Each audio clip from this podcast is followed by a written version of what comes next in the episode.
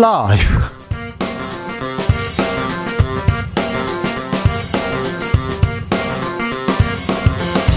2023년 6월 16일 금요일입니다. 안녕하십니까. 주진우입니다. 민주당 새 혁신위원장 선임했습니다. 민주당은 혁신을 이룰 수 있을까요?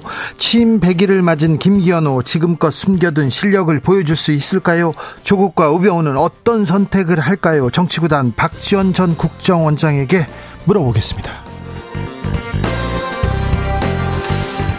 신냉전 시대 한반도는 구한말 한반도 정세를 보는 것 같다. 이렇게 우려하는 시각 많습니다. 위안 스카이가 활약할 때 한반도는 어떤 모습이었을까요? 애국 미남단에서 공부해 봅니다. 한국의 뉴스 신뢰도가 아시아 태평양 국가 가운데 최하위라는 평가 나왔습니다. 서울국제도서전에선 예술인들이 쫓겨나고 언론인들을 막는 소동도 벌어졌는데요. 어떤 일이 있었을까요? 기자들의 수다에서 짚어보겠습니다. 나비처럼 날아 벌처럼 쏜다. 여기는 주진우 라이브입니다. 오늘도 자중차에 겸손하고 진정성 있게 여러분과 함께 하겠습니다. 아, 진짜 물속으로 뛰어들고 싶은 날씨입니다. 더워도 너무 더웠어요. 점심 먹으러 가는데 길 건너는 게 너무 힘들어서요. 가기 싫었어요. 아, 그런데요. 주말에는 더 더워진다고 합니다. 30도 이상 고온, 아, 이런 날씨가 계속된다니까 어, 건강 조심하셔야 됩니다. 야외 활동 특별히 조심하셔야 됩니다. 이럴 때는 뭐 해야 됩니까? 이렇게 더워요, 힘들어요. 이럴 때는 뭐 해야 됩니까? 맛있는 거 먹어야 됩니까? 뭐 해야 되는지 좀 알려주세요. 아, 입맛이 돌지 않아요. 그렇게 얘기하는 사람들이 많습니다. 저도 그래요. 이럴 때는 뭘 먹어야 되는지, 더위를 쫓기 위해서 뭘 해야 되는지 알려주십시오. 문자는 샵 9730, 짧은 문자 50원, 긴 문자는 100원입니다. 콩으로 보내시면 무료입니다. 그럼 주진우 라이브 시작하겠습니다.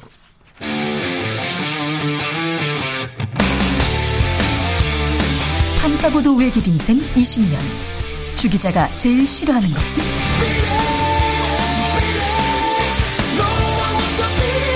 이 세상에서 비리와 부리가 사라지는 그날까지 오늘도 흔들림 없이 주진우 라이브와 함께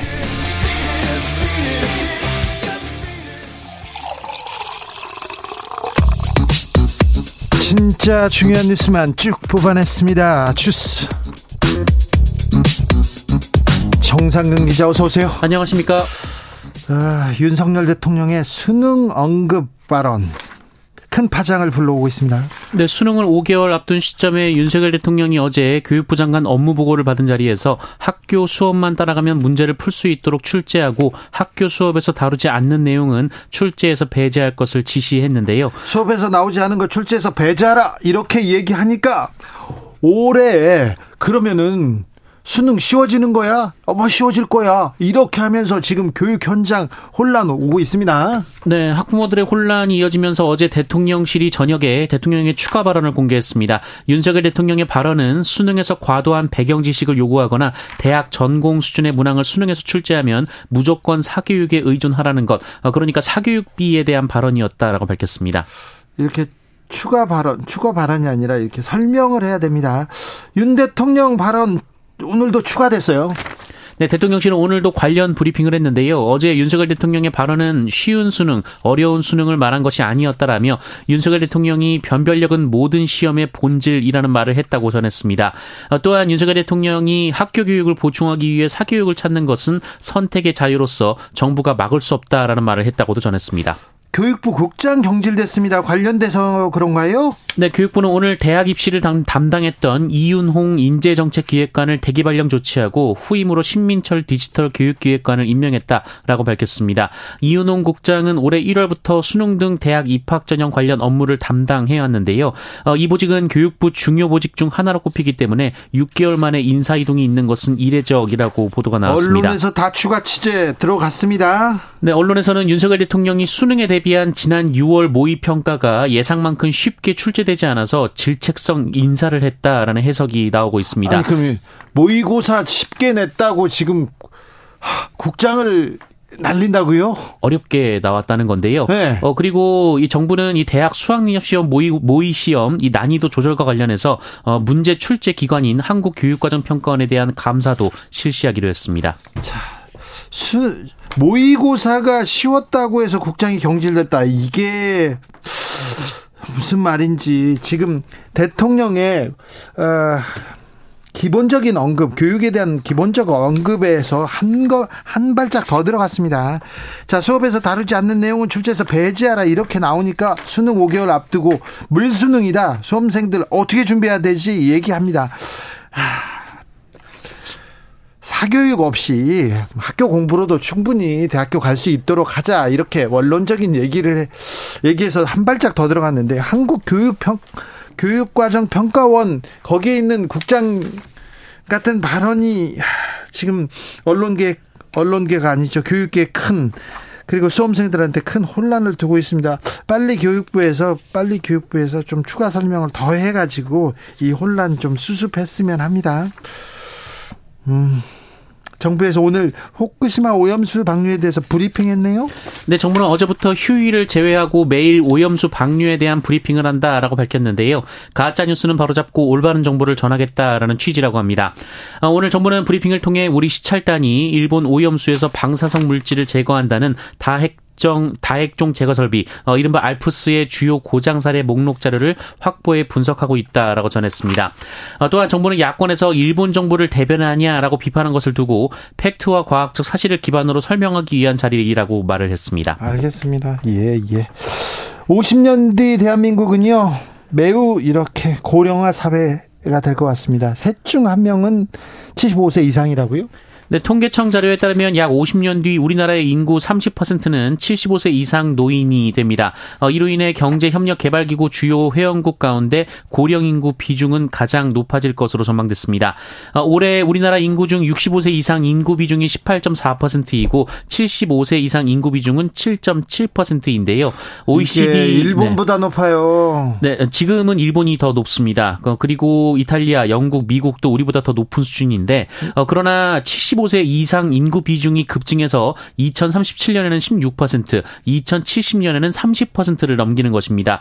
65세 어, 이상 인구 비중도 2070, 2070년에는 46.4%가 돼서 국내 인구 절반 가까이가 65세 이상이 될 것으로 보입니다. 자, 늙은 대한민국 그런데요. 노인 빈곤율이 걱정이에요. 네, 2021년 기준 76세 이상 고령자의 상대적 빈곤율은 51.4%였고요. 66세에서 75세 고령자의 상대적 빈곤율은 30.5%였습니다. 10년 어, 전과 비교하면 노인 빈곤율은 낮아졌지만 노인 인구 자체가 급격하게 늘고 있는 데다가 평균 생활비와 비교해 실제 소득 수준이 부족하다고 생각하는 75세 이상 가구의 비율이 63.8%에 달한다라고 합니다. 압축 성장, 압축 소멸, 벼락 발전, 벼락, 소멸. 우리나라를 지금 이렇게 일컬는 얘긴데요. 아, 고령화 시대 준비해야 되는데 어떤 준비를 하고 있는지 음, 걱정입니다. 민주당은 혁신기구 수장에 김은경 교수 임명했습니다. 네, 민주당이 어제 당 쇄신 작업을 이끈 혁신기구 수장의 김은경 한국외대 법학전문대학원 교수를 임명했습니다. 어, 지난 5일 이래경 다른백년 명예이사장 논란 이후 열흘 만입니다. 어, 민주당은 향후 혁신기구의 명칭, 과제, 역할 등을 어, 혁신기구에서 자체 논의할 예정이라고 밝혔습니다. 금감원 부원장 출신인데요. 이 민주당은 혁신을 이룰 수 있을지 음, 잠시 후에 박지원 전 국정원장과 얘기 나눕니다. 아. 강남의 유명 클럽에서 마약 사범들 무더기로 검거됐습니다. 네, 서울 강남의 유명 클럽에서 마약류를 유통한 클럽 MD와 이를 받아 투약한 단골 손님들이 경찰에 무더기로 검거됐습니다. 57명이었고요. 어, 이 중에 혐의가 중한 10명은 구속 송치됐습니다. 어, 클럽에서 손님을 유치하는 역할을 맡은 영업 직원인 클럽 MD A씨 등은 지난해 2월부터 지난달까지 서울 강남구 소재 유명 클럽 4곳에서 손님들에게 마약류인 케타민과 엑스터시를 유통한 것으로 알려졌습니다. 특히 고가의 주류를 주문하는 이른바 VIP들에게는 마약 류를 무료로 제공하거나 판매한 것으로 전해졌습니다. 아, 덥습니다. 더워도 너무 덥습니다. 폭염이 찾아왔다고요? 네, 어, 내일 더 덥습니다. 기상청에 따르면 이번 주말은 낮 최고 기온이 33도 내외, 어, 일부 내륙 지방은 35도에 이르는 등 한여름 날씨가 이어질 것으로 예상됩니다. 어, 이에 따라 내륙 지방을 중심으로 올해 첫 폭염특보 발령 가능성도 있습니다. 어, 행정안전부는 폭염으로 인한 인명 재산 피해를 최소화하기 위해 지자체 현장 대응 태세를 정비했고요. 폭염 3대 취약 분야인 독거노인, 공사장 야외 근로자, 고령 농업인의 안전 관리를 강화해 달라고 지자체에 당부했습니다. 특별히 이렇게 더운 더운데 밖에서 일하시는 분들 건강 좀, 아, 잘 챙겨야 됩니다. 이렇게도 더운데, 이 2시, 3시 이렇게 찌는 듯한 더위에 바깥에서 일하시는 분들 보면 참 건강해야 될 텐데, 해치면 안 되는데 그런 걱정이 되, 들어서요. 네. BTS 데뷔 10주년 축제가 내일 열립니다. 여의도에 상당히 많은 사람이 모일 것 같습니다. 네, 내일 서울 여의도에서 열리는 방탄소년단 10주년 페스타 행사에 최대 75만 명이 몰릴 것이라고 예상됐습니다. 어, 이에 한덕수 국무총리는 관계부처의 관계부처와 서울시에 철저한 안전 관리를 긴급 지시했습니다. 이 BTS 페스타는 BTS 데뷔 10주년을 맞아 내일 정오부터 오후 10시까지 여의도 한강공원 일대에서 열리고요. 빅히트 뮤직 하이브가 주최를 합니다.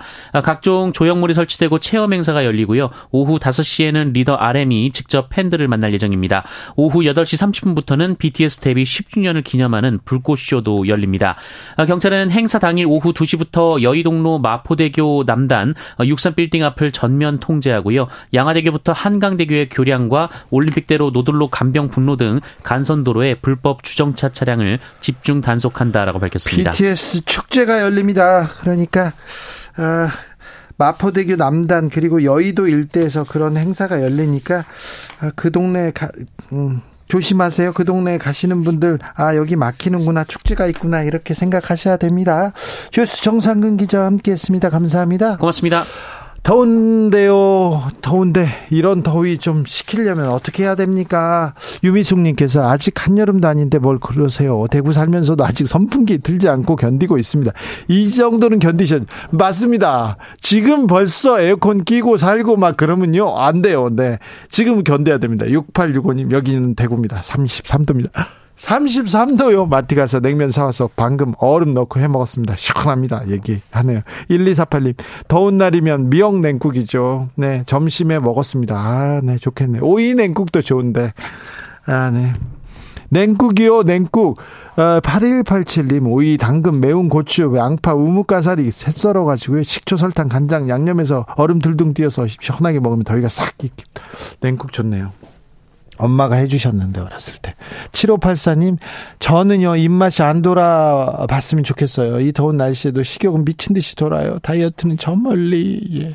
어, 그런 분들도 있습니다. 잘하신 거예요. 네. 8644님께서 입맛 없고 더울 땐 불족입니다. 불족이요? 아네 매운 양념 족발이요. 네, 알겠어요.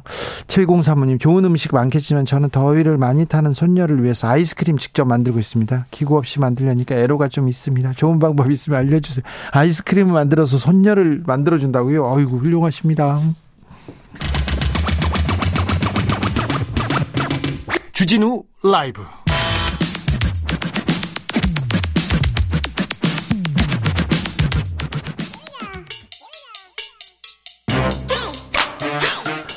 뉴스를 향한 진지한 고민 기자들의 수다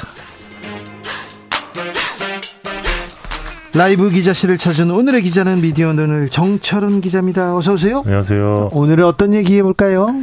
어, 매년 이맘때쯤에 예. 이 영국 옥스퍼드대에 있는 로이터 저널리즘 연구소라는 곳에서 예. 디지털 뉴스 리포트를 결과를 내놓고 있습니다. 네.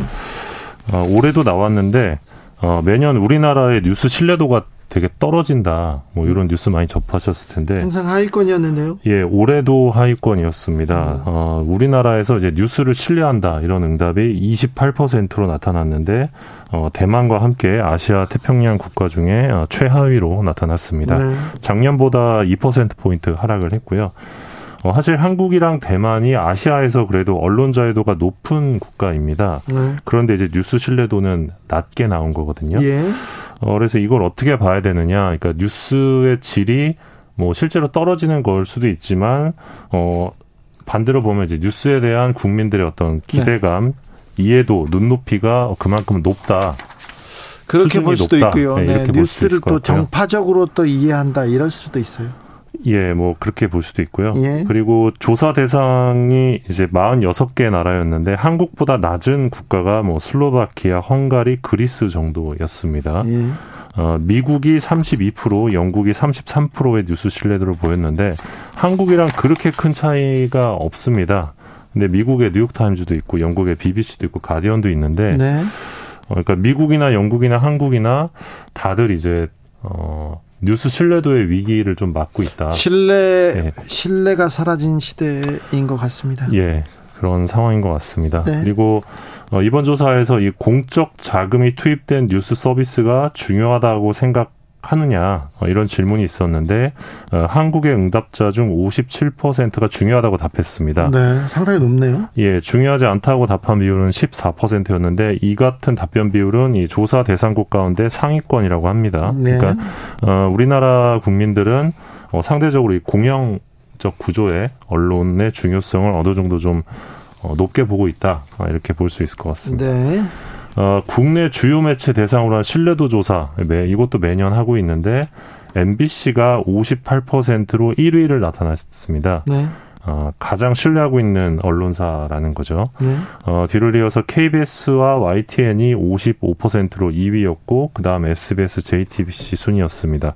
어, 작년에도 같은 조사가 있었는데, 이때는 YTN이 1위였고, 뒤를 이어서 KBS와 MBC가 2위였는데, MBC의 약진으로 볼 수 있네요. 예, 여기는 MBC가 진짜 많이 올랐습니다. 여기는 뭐 윤석열 대통령실의 역할이 큰 것 같습니다. 예, 작년에 MBC가 47%였는데, 요번에 58%로 올랐고, 크게 올랐네요. 예, 사실 KBS도 작년에 49%에서 올해 55%로 많이 좀 오른 편입니다. 아마 며칠 있다가 여론조사를 했으면 KBS가 1등으로 올라갈 수도 있어요. 이거 좋은 일이 아닙니다. 예. 어, 그래서 대부분의 방송사 신뢰도가 좀 1년 사이에 오른 모습을 보였습니다. 네. 어, 그리고 불신도 조사도 함께 이루어졌는데 네. 가장 불신하는 언론사 1위는 네. 어, 조선일보였습니다. 독보적으로 1등입니다. 예, 40%의 불신도로 1위를 나타냈고 2위는 TV조선 39%, 3위는 동아일보, 그 다음은 채널A 중앙일보 순이었습니다. 네.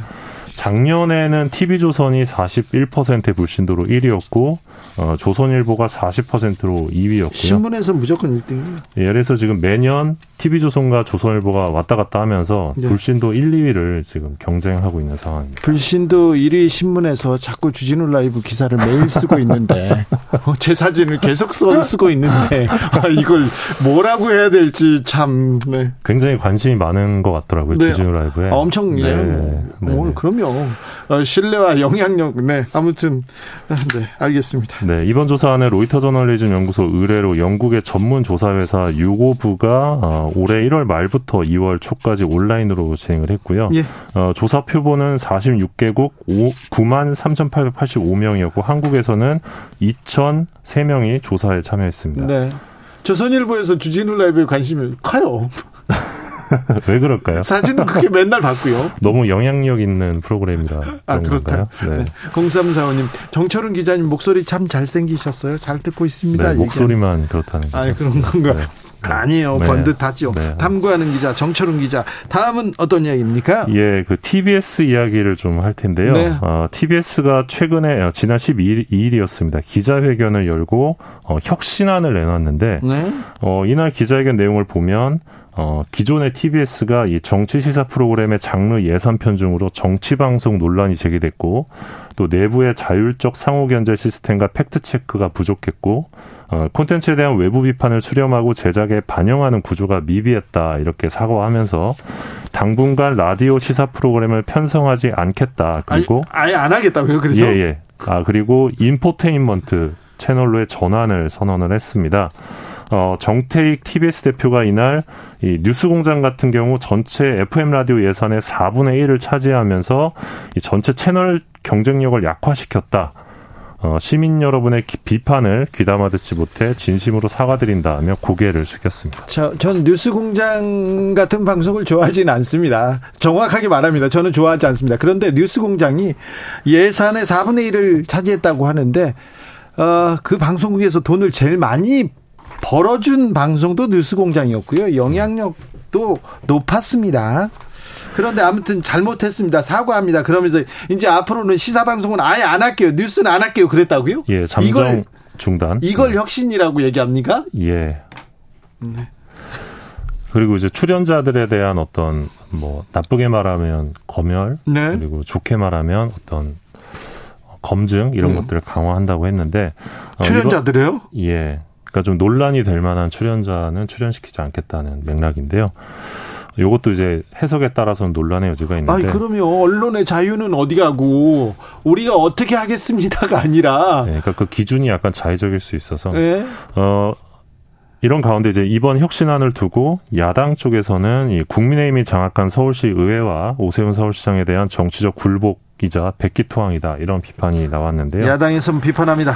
예, 이게 사실 TBS 지원조례 폐지를 작년에 일방적으로 어, 강행을 했죠. 그렇죠. 돈줄을 이렇게 묶어서 프로그램을 만들 수가 없었어요. 예, 돈줄을 쥐고 흔들었고 네. 또 이번에 TBS 추가 경정 예산 이 70억 조금 넘는 네. 예산을 추가 편성했는데 이 실질적인 심의 권한을 갖고 있는 데가 또 국민의힘 서울시 의회입니다. 예. 어, 그래서 이런 예산 때문에 어, 스스로 서울시에 대한 견제 역할을 내려놓겠다는 항복 선언을 한 거다 지역 공영 방송이 그래서 권력에 의해 강제된 반성문 아니냐 이런 지적도 나오고 있는 상황입니다. 그러니까 사실 TBS 사태를 많이 잊으신 분들도 계실 텐데 이 TBS 사태는 이제 행정 권력 서울시죠 그리고 의회 권력 이 서울시 의회가 이 방송사를 방송사에 돈줄을 쥐고 흔들면서 방송 중단 직전까지 몰아붙인 다음에 네. 이제 소위 정상화됐다고 판단을 하면 예산을 복구해 주는 식의 어, 지금까지 사실 유례를 찾기 어려웠던 언론 통제다 이런 비판이 있었던 사태입니다. 언론학계에서는 이거 두고 두고 이게 그 돈을 쥐고 돈줄을 쥐고 언론사를 흔든 사례로 아마 남을 거라고 생각합니다. 아, 그 방송국에 순수 음악 방송 아닌 밤중에 주진우입니다라고 있었어요. 좋은 프로그램이었는데 지금도 자꾸 막 생각나요. 막 네. 슬퍼요. 마지막으로 만나볼 이야기는요? 네, 그 엊그제 서울 국제 도서전이 있었는데 네. 아, 이 도서전을 주최한 대한출판문화협회 출협이라는 곳인데 여기가 네. 김건희 여사의 개막식 축사를 이유로 기자들의 출입을 막아 논란이 있었습니다. 아니 뭐, 뭐 축사할 수 있는데 왜 기자 출입을 막은 거죠? 그러게요. 그리고 이날 개막식에서는 또 문학의 블랙리스트에 연루된 소설가 오정희 씨를 홍보대사로 선정한 것에 항의하는 예술인들이 있었는데 네. 이분들은 또 강제로 끌려 나오기도 했습니다. 네.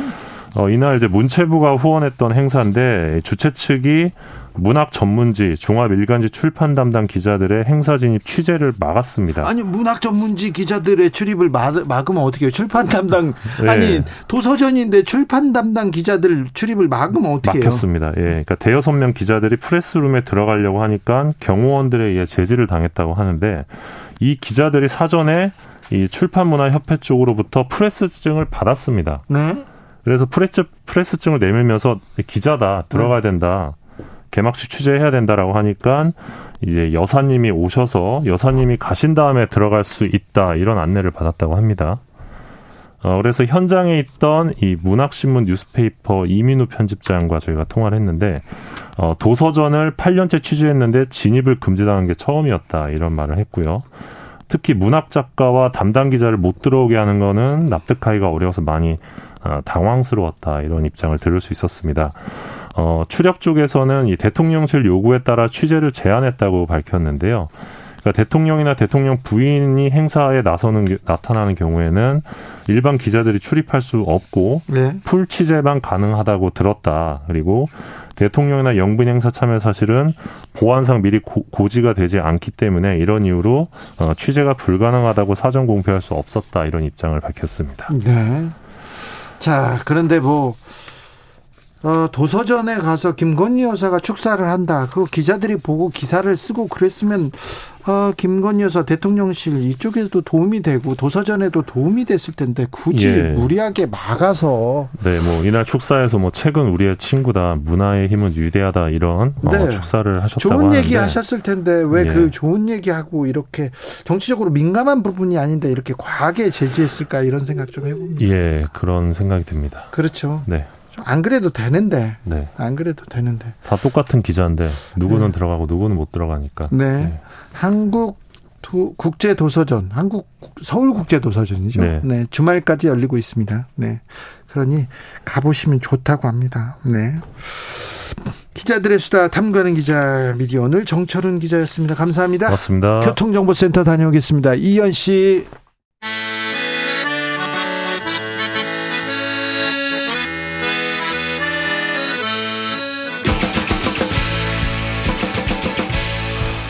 역사를 잊은 민족에게 미래는 없다. 역사에서 배우고 미래를 열어 가겠습니다. 애국심으로 미래를 여는 남자들, 애국 미남단.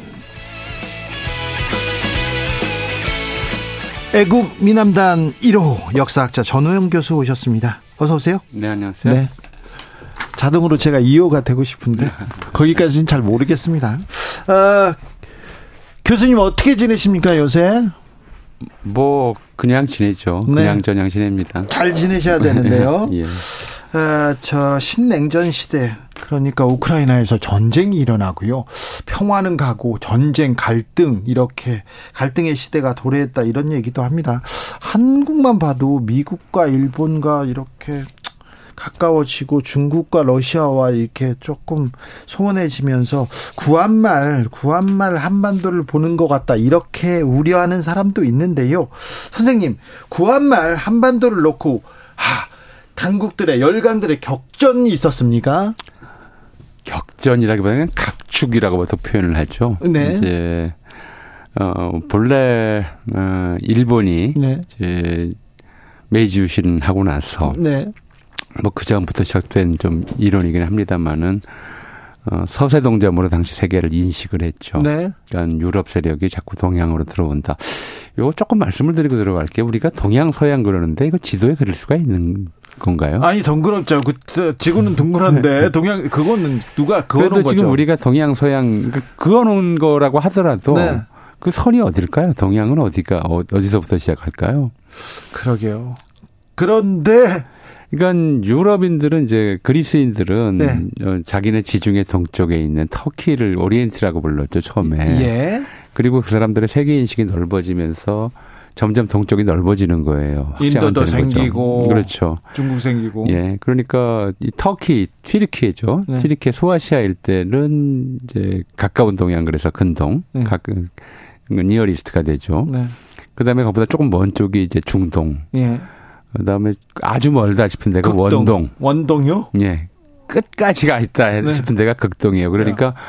아시아 전체가 유럽적 관점에서는 이제 오리엔트에 속하는데 아시아인들이 생각한 동서양은 좀 달랐어요. 예. 그러니까 원래 양이라고 하는 음, 한자어는 우리가 해, 양 둘 다 바다라는 뜻인데 어, 이건 큰 바다 양이라고 그래요. 다른 말로 하면 땅 끝이라고 보면 돼요. 예. 무슨 뜻이냐면 해라고 쓰는 거 우리가 뭐 서해, 황해, 동해 이렇게 쓰는 그런 바다들은 사람이 배 타고 건너갈 수 있는 바다고요. 네. 양이라고 쓰는 대서양, 태평양, 인도양 그런 것들은 네. 콜럼버스 이전에는 네. 거기까지 건너갈 수가 없는 바다라고 생각했어요. 가면 안 돼요. 거기는 완전히 끝이라고 봤던 끝이에요. 거죠. 예, 네. 그래서 양이라고 봤는데 아하. 송나라 때 동양 서양이라는 단어가 처음 나온다고 그래요. 중국 그 문헌에는요. 네. 송나라 사람들이 생각한 서양은 어, 지금의 지중해였어요. 그 당시에 네. 지리관에서 직접 가본 것도 아니고, 네. 그래놓고 지중해를 서양이라고 불렀고, 그게 이제 땅덩어리의 서쪽 끝이라고 본 거죠. 그리고 그 사람들이 생각한 동양은 당연히 이제 지금의 필리핀이나 하면 이쯤 되는 것 같아요. 아하. 그러니까, 어, 한, 한 10여 년 전? 그때 이제 중국이 좀, 어, 90년대 들어오면서 개혁 개방 시작하고 2000년대 이후에 좀 경제 성장이 빨라지면서 이 사람들이 좀 어, 대놓고 세계에 대해서 큰 소리를 치기 시작하는 때가 네, 있었어요. 네. 그 전까지는 우리가 보통 이제 동양 삼국 이런 얘기를 해요. 그럼 어딘지 당연히 알죠. 동양 삼국 그러면 한중일을 동양 삼국이라고 많이 이렇게 불렀었는데 네. 중국 사람들이 거기에 반발을 안 했었는데 네. 한 2000년대 후반부터는 반발을 하기 시작해요. 아, 우리가 왜 니네들하고 같이 끼냐 이렇게 생각하는. 그렇죠. 우리는 중국이지 왜 동양이냐는 거예요. 아, 그렇죠. 예, 우리 어. 동양이 아니다. 중국이다. 어허. 중국의 동쪽이 동양이고 중국의 서쪽이 서양이다 이렇게 본 거죠. 중국에서는요? 예. 예. 반면에 일본인들은 이제 이런 송나라 때 인식을 가지고 하는 송나라 사람들이 그래서 지중해를 서양이라고 그랬는데 예. 나중에 지중해 서쪽에 지중해보다 더 큰 서양이 있다라는 예. 걸 알게 됐어요. 예. 그래서 대서양이라는 이름이 붙은 거예요. 아, 그렇군요. 예. 그리고 일본 사람들이 생각한 동양은 이제 이런 중국인들의 인식을 가지고 와서 대략 이제 이 어, 중국과 일본, 조선, 필리핀 이런 지역들을 이제 동양이라고 부르기 시작한 거죠. 그러니까 아메리카는 이 동서양 개념에서 빠져 있어요. 예. 근데 이제 일본인들이 1850년대 이제 미국 페리에 의해서 강제 개항을 한 다음 그 전부터 사실은 뭐 포르투갈이나 네, 네덜란드. 네덜란드인들이 일본에 왕래하곤 했었습니다만은 세상이 이제 서양 세력이 계속 동쪽으로 침략해 들어오는 상황이다. 이때 이런 상황에서 일본이 이들에 맞서기 위해서는 어떻게 해야 되는가? 동양 세력이 힘을 합쳐야 된다고 생각을 했어요. 네. 세계를 동양과 서양의 대결로 본 거죠. 오, 어, 네. 동양과 서양의 대결인데 동양이 힘이 약하니까 어 먼저 이제 한중일이 힘을 합쳐야 된다라고 처음엔 생각을 했어요. 아 그래요? 근데 힘을 합쳐야 되는데 중국도 좀 빌빌하고 특히 조선이 더 좀 어려우니까 저런 상태에서는 힘을 합쳐봤자 도움이 안 된다. 그래서 조선을 문명개화의 길로 이끌어서 힘을 합치자. 이걸 아세아 연대론이라고 그래요. 문명개화의 길로 이끌기 위해서 필요한 게 일본의 침략이었던 거죠. 아, 네. 그래서 조선을 침략해서 일본에 이제 붙이겠다고 하는 의도는 1850년대 말부터 일본 내에서 이제 퍼지기 시작했고, 그래서 그 이후에 적어도 청일전쟁 때까지 아니 사실은 1910년 이제 강제 병합으로 어, 자기들의 목적을 이루는데 조선을 이제 일본의 세력권 하에 두거나 병합하는 것이 일본의 국가적 목표가 되는 거죠. 반면에 청나라는 오랫동안 병자호란 이후에 조선을 이제 준 속국이거나 속국과 비슷한 이제 상태로 취급해 왔기 때문에 조선을 빼앗기지 않는 것이 자기들의 이제 국제적 지위를 유지하는데 대단히 중요하다라고 판단을 했어요. 그래서 청일전쟁 때까지 1860년대부터 어, 또 구체적으로는 1876년 우리가 개항 강화도 조약을 체결한 이후부터 1894년 청일전쟁 때까지 한 20년간은 조선에서 청나라와 일본이 서로 자기 세력을 키우기 위해서 다투는 과정, 그러니까 네. 각축기 벌어졌던 것이고 청일전쟁에서 이제 일본이 1차 이겨서 그래서 조선에 대한 영향력, 지배력을 확보했다고 판단했을 때 삼국 간섭이 일어나죠. 러시아, 독일, 프랑스가 어 이제 일본에 압력을 행사해서 랴오둥 반도를 청나라에 반환하게 하고 네. 하는 일이 있었잖아요. 네. 그 뒤로는 이제 러시아와 일본이 이제 한국을 두고 한반도를 두고 서로 세력을 확장하기 위해서 각축전을 벌이는 그런 상황이 벌어졌기 때문에 네.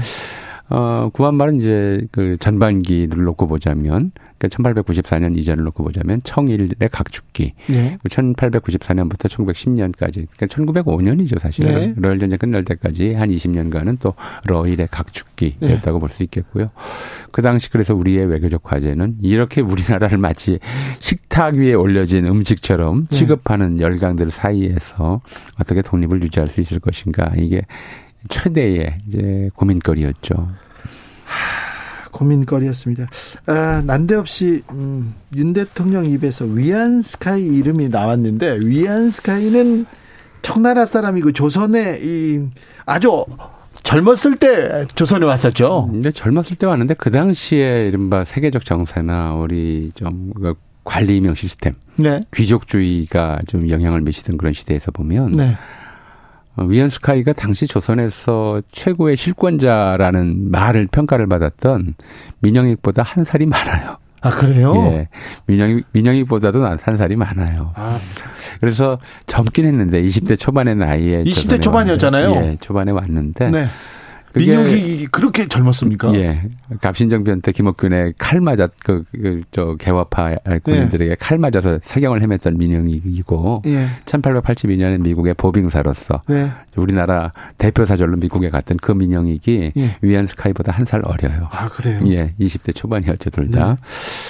네. 어, 1882년에 이제 이모 굴란 또는 이모 굴린 폭동이라고 하는 네. 사건이 일어나죠. 예. 그리고 군인들이 폭동을 일으키니까 진압할 수가 없잖아요. 예. 군인으로 진압해야 되는데 군인들이 그것도 서울을 지키던 군인들이 폭동을 일으켰는데 수방사에서 지금 쿠데타가 일어난 거예요. 예. 그래서 아유 무서워 그러면서 청에 얘기하죠. 그러니까 청나라의 그 전에 이제 영선사라고 해서 예. 김윤식 뭐 어현중 이런 사람들이 이제 영선사란 뭐냐면 선발된 인재들을 인솔해서 네. 간 사람이란 뜻이에요. 사절단이라는 뜻이에요. 중국에 유학생을 보냈던 거죠. 네. 근대기술 유학생을 보냈던 사람들인데 영선사로 가 있던 김윤식, 어윤중 이런 사람들이 조선의 국내에서 또 서울에서 어 군인들이 폭동을 일으켰다는 소식을 듣고 청나라 이홍장한테 네. 사정을 하죠. 이홍장. 예, 이거 리홍장이라고 또 예, 중국식 예. 발음으로 하면 예. 어, 하는데 어, 조선에 좀 군대를 보내서 예. 난을 진압해달라고 군인이 난을 일으켰으니 우리가 어떻게 할 수가 없다. 예. 이렇게 됐던 거죠. 그래서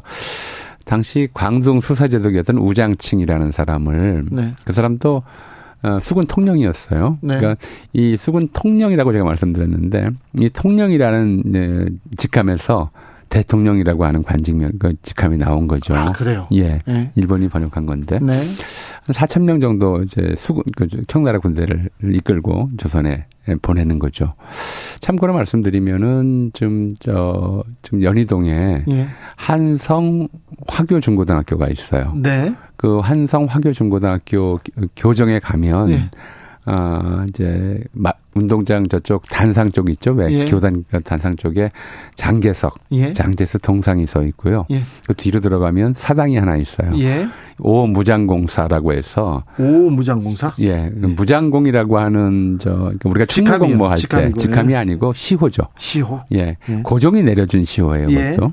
고종이 의무군란을 진입해 준 공을 치하하면서 왜냐면 그 다음에 중국으로 돌아가서 바로 죽거든요. 아. 아. 죽어서 그 사람을 이제 기리는 사당을 세워줘요. 예. 오무장공사랑을 세워줍니다. 원래는 동대문 쪽에 있었는데 50년대 화교 그 중고등학교가 이제 연희동 쪽으로 이사하면서 그때 예. 같이 따라왔어요. 예. 거기서 지금은 모르겠는데 한 1, 20년, 10여 년 전까지만 해도 한국 학교들이 봄, 여름, 가을로 좀 집 그 모임을 갖고 냈었어요. 예. 그러니까 한국 화교의 조상신 예. 비조. 그러니까 바로 이 우장칭이에요. 아, 네. 그 우장칭 사당에서 이제 한국 화교들의 역사가 시작되었다 이렇게 얘기를 하는데 왜 그러냐면 이때 군인들과 더불어서 한 50명 정도의 청나라 상인이 네. 따라 들어오거든요. 이모굴란 때요? 예. 그래서 예. 이 상인들이 군대에 필요한 물품들을 조달하는 역할들을 해줬기 때문에 아, 네. 그리고 이 사람들이 이모군란 끝나고 군인들이 돌아갈 때도 안 돌아가고 여기서 장사를 계속 하면서 아하. 한국 화교의 역사가 시작된 거예요. 아, 그때요? 그 이전에도 중국인들이 우리나라에 들어온 적은 있었겠지만 또 네. 있었지만 또 한국인 중에서 자기 성씨가 중국에서 유래했다. 예를 들어 석씨처럼 네. 이렇게 생각 믿는 분들이 꽤 많지만 실제로 공식적으로 중국인의 정체성을 가지고 중국 국적을 가지고 한국에 들어와서 계속 산 사람들의 역사는 그때로 시작되거든요. 아, 역사적으로는요? 그때부터 시작돼서 네. 오무장공사라고 하는 것이 우장층이 한국 학교의 비조로 돼 있는데 네.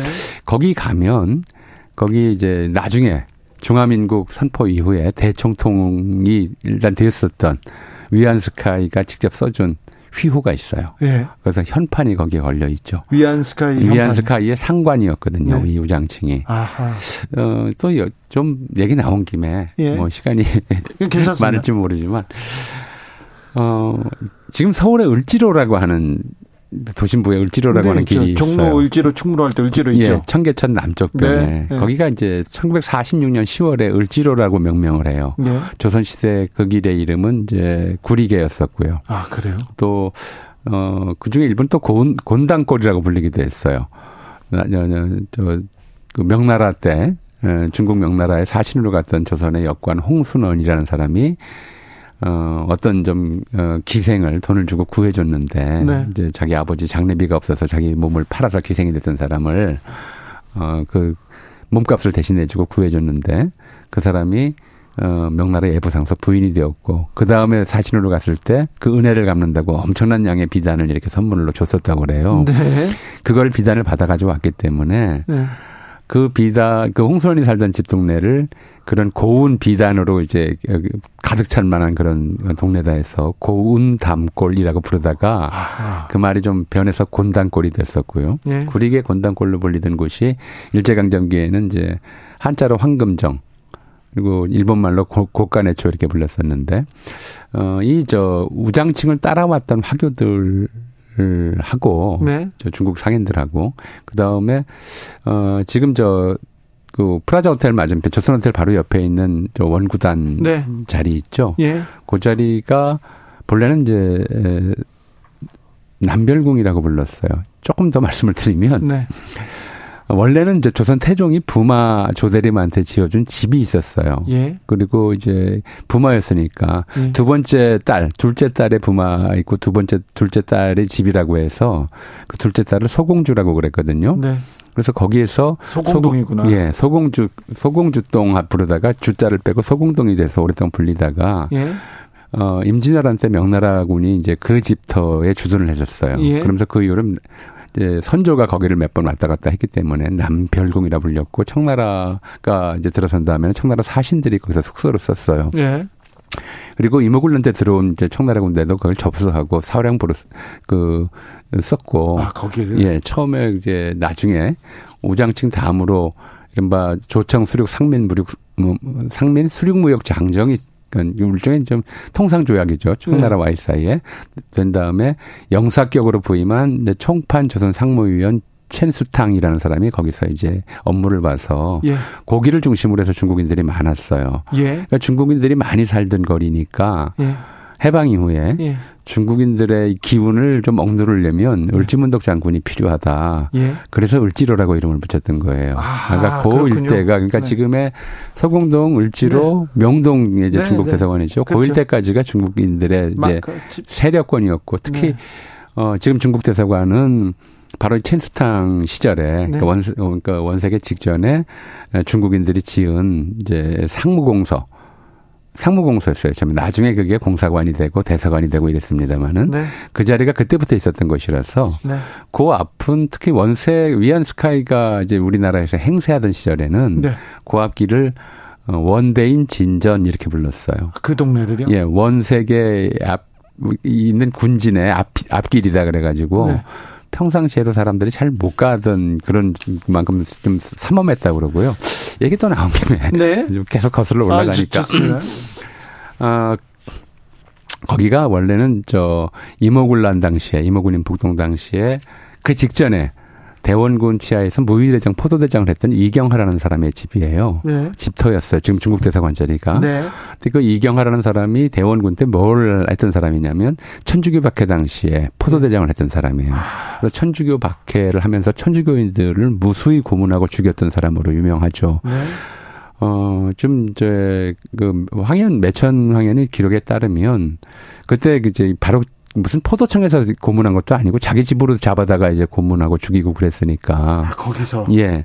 그래서 어 이제 천주교인들을 학살하면 그 가족들이나 친척들이 잡혀간 천주교인 소식을 물을 거 아니에요. 네. 근데 워낙 그 뭐 사람 고문하는 방법이 좀 잔인해서 그랬다고 그래요. 어 때리는 것도 귀찮으니까 얼굴에 한지를 덮어놓고 물을 부었다고 그래요. 아이고. 그러면 이제 숨을 못 쉬어서 질식사 하거든요. 네. 그래서 그, 어, 이제 가족들이나 친척들이 찾아와서 안부를 물으면 거기 있던 군인들이 그렇게 대답을 했다고 그래요. 얼굴에 종이를 덮어놔서 알 수가 없다 누군지. 아이고. 그 얼굴에 덮은 종이를 도모지라고 그랬다고 그래요. 네. 용모를 덮은 종이 예. 거기서 도무지라는 말이 나왔다는 아, 이야기가 있어요. 그만큼 도무지. 이제 예, 그만큼 이제 그 지역 그, 그 자리가 어, 대원군 때부터 네. 또 1894년까지는 굉장히 한국인들이 보통 사람들이 네. 좀 낮에도 귀신 나올까봐 한이 맺힌 어, 그런 동네네요. 그런 곳이었어요. 네. 그런데 위안 스카이가 이모글란 당시에 23살의 나이에 저 군대를 음. 이끌고 옵니다. 그래서 네. 위안 스카이가 내정 간섭하고 조선 땅을 좌지우지 했습니까 그때? 그러니까 바로는 아니고요. 예. 이제 1882년은 이모굴란 진압차 왔었고 이제 주력군하고 대장이었던 우장층은 난이 진압하고 나서 얼마 안 있어서 1880 갔고. 예, 3년에 이제 돌아가고요. 한 2천 1000여 명 되는 이제 주둔군의 책임자로서 조선에 남아 있었던 것이죠.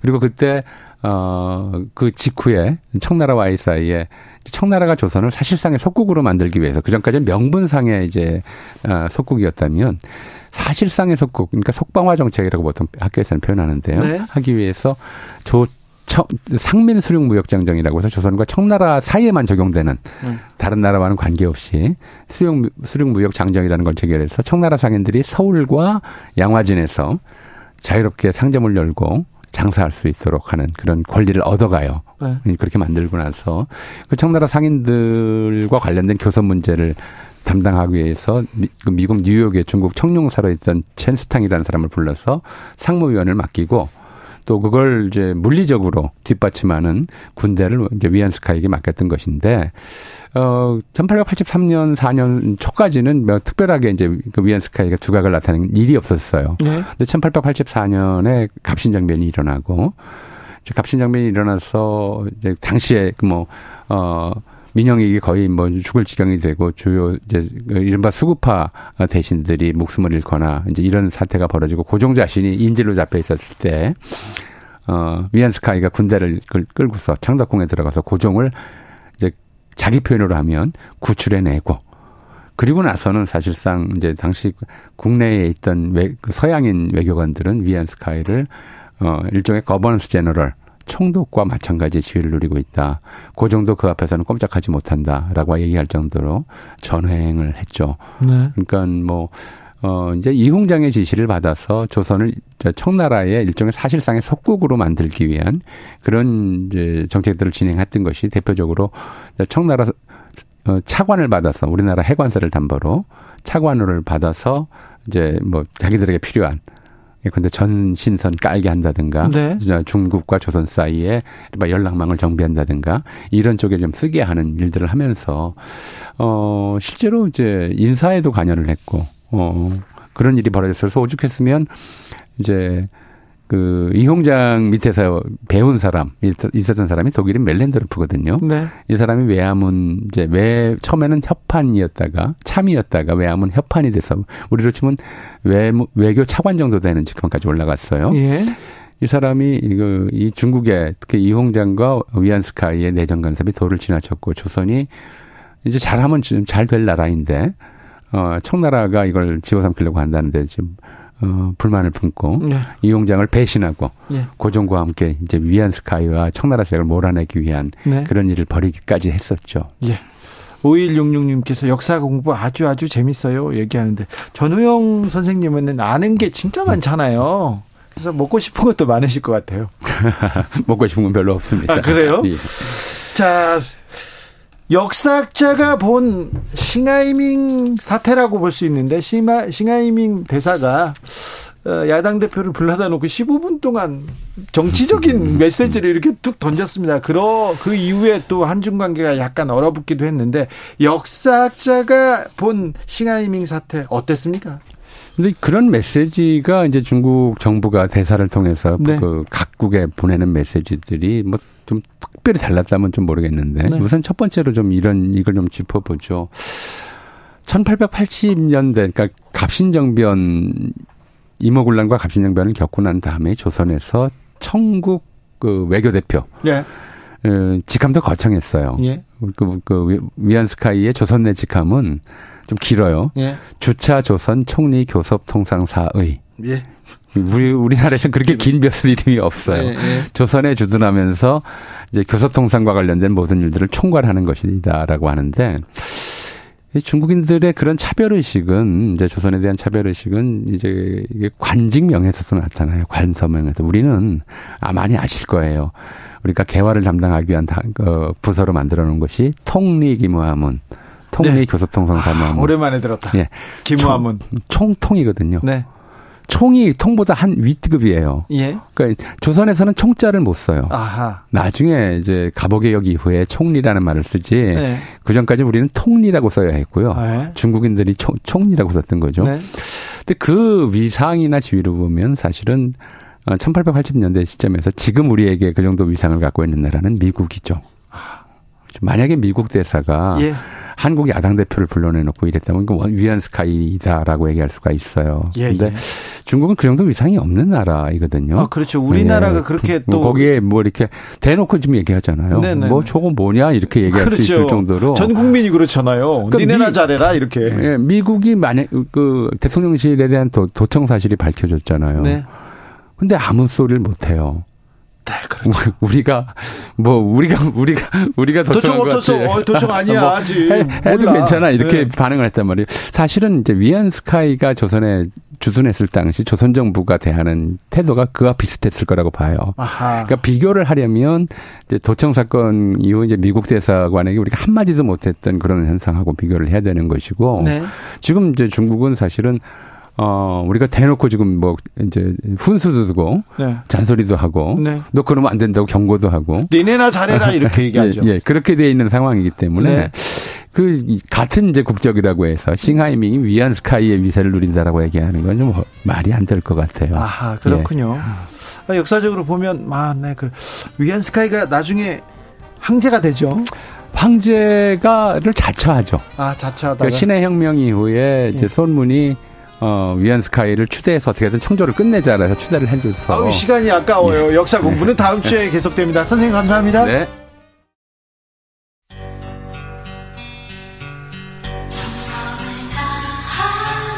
정성을 다하는 국민의 방송 KBS 주진우 라이브 그냥 그렇다고요.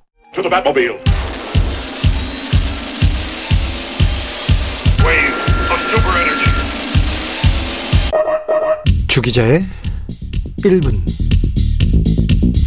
이명박 정부의 대표적인 저출생 대책 낙태 금지 강화했습니다. 대통령의 의지가 강했습니다. 박근혜 정권의 저출생 대책은 만사 결통이라고 있었어요. 만사는 결혼으로 통한다 하면서 미혼 남녀 단체 미팅 프로그램 마련했다가 탁상정이라고 핀잔 많이 받았습니다.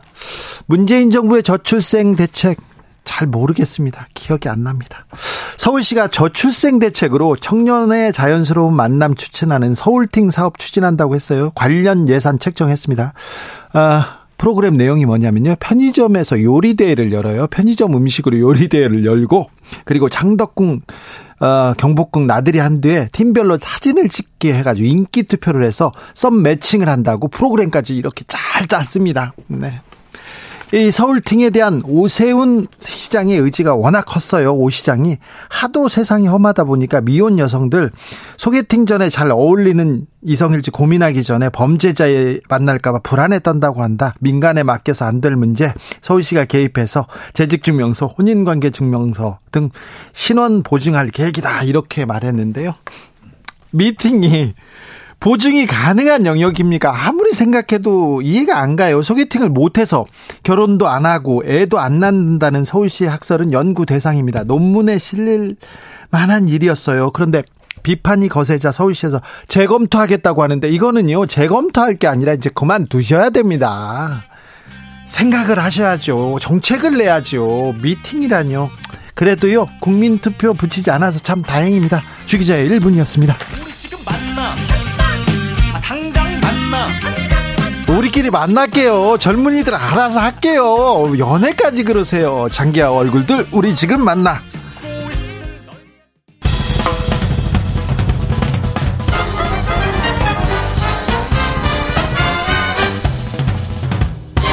훅 인터뷰 모두를 위한 모두를 향한 모두의 궁금증 흑 인터뷰. 자, 민주당에서 새 혁신위원장 임명했습니다. 민주당 혁신 가능할까요? 국민의힘, 아, 김기현 100일 지났는데 아직도 실력을 숨기고 있는데 실력 보여줄까요? 그리고요.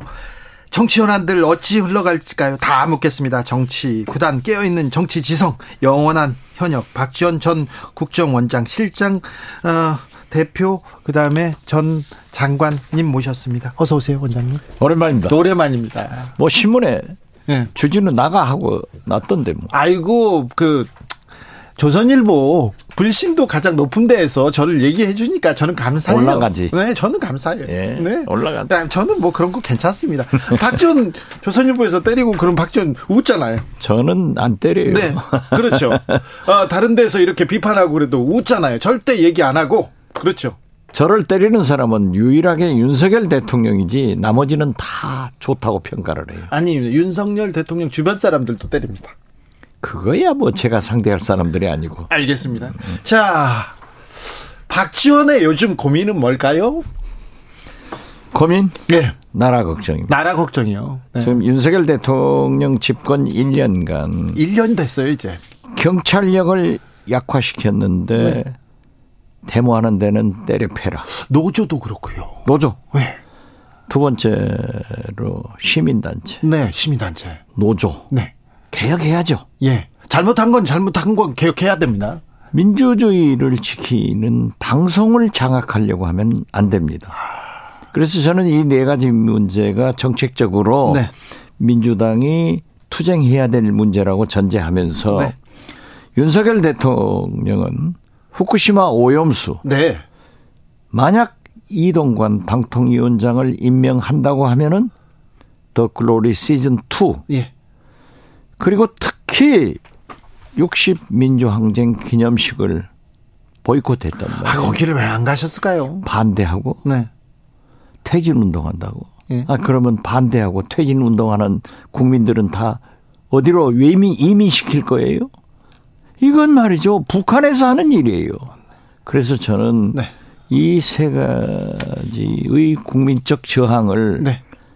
가볍게 보지 마시라. 네. 이런 고민을 하고 있습니다. 알겠습니다. 네. 충, 충원을 하고 있네요. 자, 이것 좀 풀어주세요. 중국과 한국 간 외교 갈등이 계속 커집니다. 싱하이밍 대사가 얘기했어요. 자, 한국하고 미국하고 일본하고 급격히 가까워지고 동맹하면서 중국이 걱정이다. 중국 대사 만나라. 중국과 얘기해야 된다. 이렇게 가장 어, 크게 주장하신 분이 박지원 원장이십니다. 접니다. 네. 그리고 저도 네. 싱하이밍 대사를 만났습니다. 아, 그래요? 지금 말이죠. 네.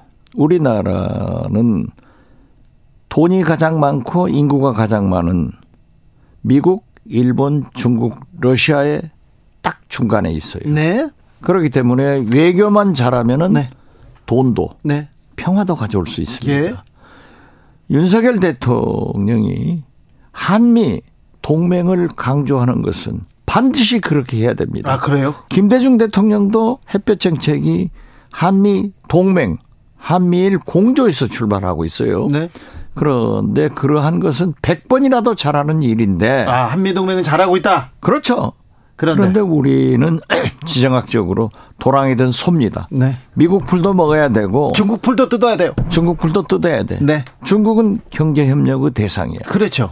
그런데 그거 이걸 웅변으로 증명하고 있는 게 외환위기 때 예. 1년간 무역 적자가 136억 달러였습니다. 아이고, 예. 그런데 금 우리 금년 또 예. 1월부터 5월까지 무역 적자가 274억 달러. 아, 그 대부분이 중국에서 나와요. 그렇죠. 예. 43%가 118억이 대중무역 적자입니다. 아, 100억 불이 넘어요. 그리고 삼성 같은 곳은 사지 마라. 하니까 1분기 매출이 뚝 떨어졌어요. 46%가 떨어졌어요. 그리고 중국 관광 애니콜 핸드폰 네. 안 사요. 아 이거 안 돼요. 현대차도 안 사고요. 그럼요. 중국 그, 관광객도 안 오고요. 그리고 유일하게 우리만 단체 관광객 보내지 않기 때문에 명동 가보세요. 네. 텅비어 있어요. 그렇기 때문에 네. 저는 윤석열 대통령이 한국 동맹, 한미 동맹을 위해서 미일 외교를 해가지고 중국을 버리면은 우리는 국익 차원에서 네. 우리 기업들을 위해서 우리 국민의 민생 경제를 위해서 야당이 중국을 접촉해야 된다. 네. 그래서 싱하이밍 대사를 만난 것은 잘했어요. 예. 그런데 저는 이재명 대표에게도 얘기를 했지만은 넌센스 아니에요. 왜냐? 아니 외교 회담을 생중계하는 곳이 어디 있어요? 이건 잘못이에요. 아하. 그렇지만은 네. 저는 이재명 대표가 우리 기업 민생 경제를 위해서 중국을 접촉한 것은 잘했다. 네. 그리고 지금 현재 우리 민주당 국회의원들이 중국 간 것도 잘했다. 그렇게 봅니다. 네. 이럴 때일수록 의원들이라도 가고 얘기해야죠. 당연히 해야죠. 사이가 나쁠 때 더 얘기해야죠. 그렇죠. 자, 여기까지는 좋은데요. 그런데 싱하이밍 대사가 기분 나쁜 얘기를 했어요. 국민들 불쾌한다. 다 좋은데 대통령까지 나서야 될 일인가요? 이건 넌센스죠. 어? 그리고 특히 우리 정부에서 네. 국장급 대사다? 네. 우리나라 외교부 국장급도 대사로 많이 나가 있어요. 네. 그리고 그것은 상관없는 겁니다. 아, 그럼 국장이 특, 나서면 되잖아요. 특명 정권 대사예요. 예, 예. 어, 그렇기 때문에 그런 예우를 차려주는데 이런 문제를 대통령이 풀어나가려고 하지 않고 네. 망치게 하면은 그 윤석열 외교 빵점이다. 저는 그렇게 평가해요. 윤상현 의원도 저희 인터뷰에서 얘기하더라고요.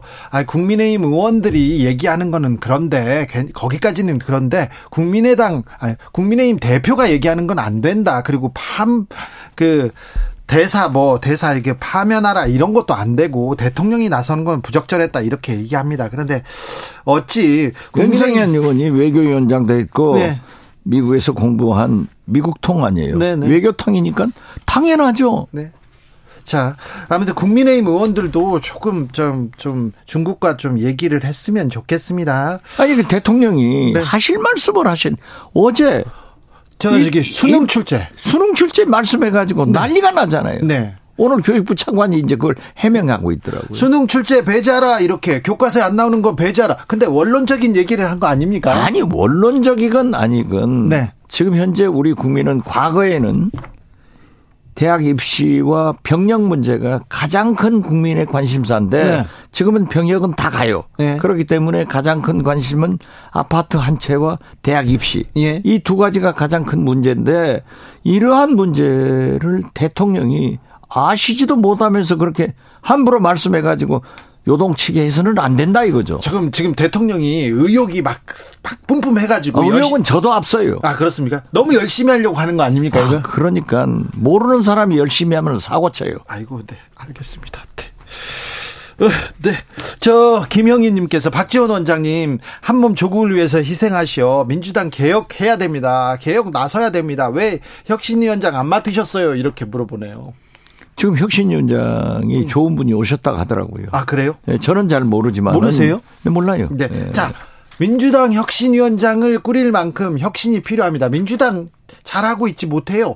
자 윤석열 정부 독주하고 있다. 그런데 민주당이 지금 잘 제어하고 있느냐? 아니다. 이렇게 얘기합니다. 혁신이 필요한데 혁신 위원장 역할은 뭡니까? 제가 지난 2월부터 지금까지 네. 어제 그제는 충북 청주, 어제는 안양 등 네. 전국 한 30번 이상을 계속 강연을 하고 다녔어요. 네. 네. 다니면은 네.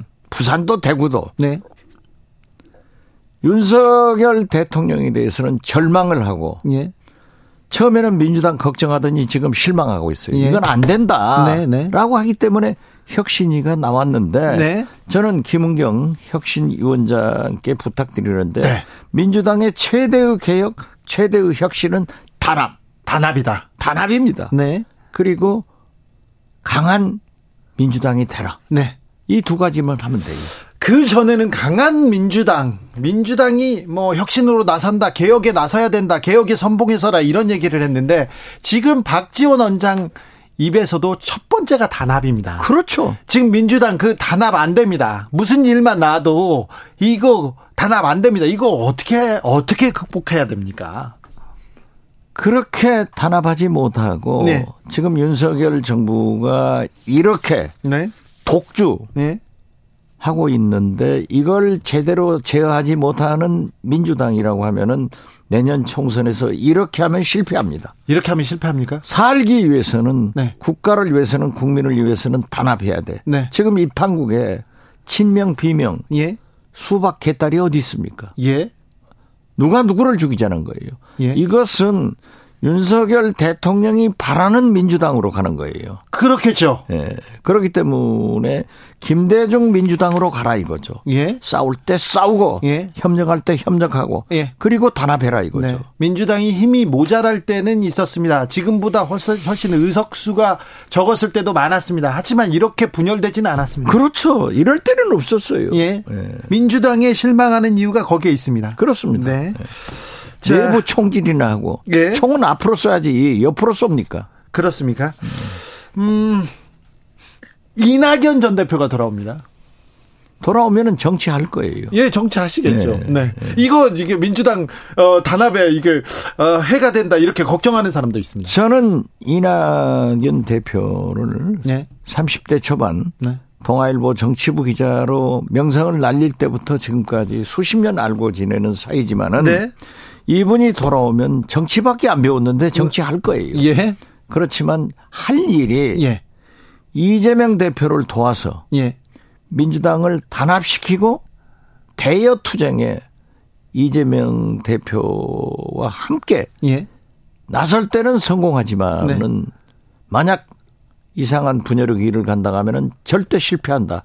단연코 이렇게 말씀드립니다. 네, 이재명 대표를 도와서 도와야죠. 네. 지금 현재 민주당은 이재명 대표를 도와야 돼요. 네? 내일 지구가 멸망하는 한이 있더라도 오늘 이재명 대표와 함께 사과나무 한 그루를 심어야 돼요. 네? 지금 보십시오. 왜 이재명 대표를 도와야 하냐면은 사법 리스크가 있음에도 불구하고 350번 정도의 압수수색을 했지만은 네.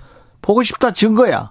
나오지 않잖아요. 증거가 없다. 없죠. 아직, 아직도 아직도 없죠. 안 밝혀졌다. 어, 그리고 지금 윤석열 집권 1년간 처음부터 1년간 차기 대통령 후보로 가장 가능한 것이 네. 이재명이에요. 네. 그런데 이 민주당 당 내에서도 민주당 혁신 2로 혁신이 민주당의 혁신은 이재명 퇴진이다. 너무 사법 리스크가 크다. 이러면서 비명계 반명계에서 계속 이렇게 흔드는 거 아닙니까? 그러니까 망하는 길로 가는 거죠. 그 말을 하는 사람들이 네. 그래서는 안 돼요. 그래요? 예, 저는 그렇게 생각해요. 네. 아무튼 비명계가 반명계가 비명계가 비전을 가지고 얘기해야 되는데 당연히 그렇죠. 근데 비전 아니 그 사람들이 윤석열 대통령의 국민의힘에 실정을 한번 그렇게 목소리 높여서 비난해요? 비평해요? 거기는 아무 소리 못하고. 네. 감히 제가 자랑할 수 있는 것은 170명이죠? 네. 민주당 국회의원보다 박지원이 훨씬 더 강한 투쟁을 하고 있다. 네. 저는 자부를 합니다. 알겠습니다. 네. 저만큼만 하라고 그랬어요. 믿습니다. 네. 저만큼만 하라고 알겠습니다. 그래요. 민주당에 또 고민이 하나 더 있습니다. 조국 전 장관이 어떻게 할 것 같습니까? 어떤 결정을 내릴 것 같습니까? 저는 출마할 것 같아요. 출마할 것 같다. 네, 그리고 그 워딩을 네. 잘 보면은 네. 민주당의 선택을 하지 않고 민주당 말고 예. 저는 신당 창당을 하지 않을까. 조국이 신당 창당 나선다고요? 길을 새 길을 간다고 했잖아요. 예, 예. 없는 길인데. 네. 예. 무소속... 그런다고 하면은 나는 무소속 혹은 신당 창당의 가능성이 있는데 네. 신당 창당이라. 저는 신당 창당에 더 무게를 둡니다. 예. 왜요? 이건 제 생각이에요. 예, 예, 예. 제 판단이에요. 듣고 싶어요. 그리고 조국 장관의 지역구는 네. 저는 광주다. 광주요? 저는 이렇게 생각합니다. 네. 저 두고 보세요. 네. 제가 아. 누구한테 들은 얘기도 아니, 그렇죠. 아니고 저 혼자 네. 여러 가지 워딩을 생각해 보면은 그 길밖에 없겠구나. 자, 이 생각을 합니다. 호남 정서에 대해서는 박지원 주진우가 잘 알고 있지 않습니까? 그렇죠. 그런데 호남에서 조국 전 장관의 그 어, 입학 관련된 그 딸 얘기가 나왔을 때 굉장히 좀 부정적이었음에도 불구하고 왜 조국이 호남으로 갈까요? 제가 3년 전 네. 총선 막바지에 네. 여론조사가 빠더라고요. 네. 그런데 소위 조빠, 조국, 네. 그 팬덤이 있죠. 팬덤 사람들이 와서 윤석열을 대진시키고 예. 조국을 살리자. 네. 이런 얘기를 공개적으로 연설해 해주라. 그러면 자기들이 돕겠다. 네. 해서 저는 윤석열 총장도 친하고 조국 장관도 친한데 네. 윤석열도 살리고 조국도 살리자. 예. 이렇게 하라고만 하지만은 윤석열은 죽이고 조국 살리자. 이렇게는 하지 않겠다. 네. 제가 떨어졌어요. 예. 그런데 그러한 정서가 광주에도 강하게 남아 있어요. 그래요? 예. 아, 그리고 아. 조국 전 장관이 엄청난 네. 탄압과 피해를 받고 있다. 시련을 받고 있다. 그렇죠. 정경심 교수만 하더라도 같은 사람도 어? 가석방 혹은 형집행정지를 네. 해주는데 네. 딱 거기만 안 되지 않냐 예. 이런 것들이 굉장히 강하게 작용을 하는데 네. 제가 이 관악구 봉천동 본전 순대국이라는 집을 잘 가는데 네. 그 옆에 제 친구 딸이 하는 커피숍이 있어요. 네, 네. 거기 관악구 사람들이 많이 놀더라고요. 알겠어요. 제가 물어봤어요. 네.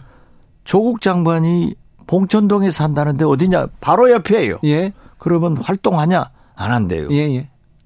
그렇지만은 네. 나온다 하더라. 네. 이런 얘기를 하는데 네. 이번에 문재인 대통령과 나눈 얘기, 예. 페이스북에 올린 글 예. 이런 걸 보면은 저는 네. 무소속 혹은 신당 창당, 창당 그리고 호남으로 갈 수 있다. 호남으로 갈 수 있다. 자, 그런데 조국이 만약에 호남을 신당 창당하고 호남 간다. 이거는 배지 하나 달겠다는 생각이 아닐 거예요. 더 큰 꿈이 있다. 이렇게 보시는군요. 큰 꿈이 있죠. 그렇기 때문에 네. 지금 현재 민주당이 혁신을 해서 잘해야 된다 이거죠. 네, 네. 네. 알겠습니다. 이것이 문제예요. 네. 제가 조국 교수하고 얘기 나눠볼 때까지는 정치에 대해서는 절대 손사래를 쳤는데 요즘은 조금 분위기가 달라진 것 같습니다. 아, 저도 조국 저 장관을 한 번도 보지도 않고 네. 전화도 하지 않았어요. 네네. 네. 알겠습니다. 이 저는 이 정치적 동물적 감각으로 그렇죠. 얘기하는 네, 거예요. 네, 네. 에, 동물적 감각으로 말한 겁니다. 자, 더 물어볼 게 많아요. 그러면 우병우 전 수석은 어떤 선, 택을 할까요? 거기야 뭐 나오든지 말든지. 그래요? 네. 나오면은요. 거기는 그렇게 큰 임팩트가 없어요. 국민의힘에서 아마 공천 안 줄 것 같아요.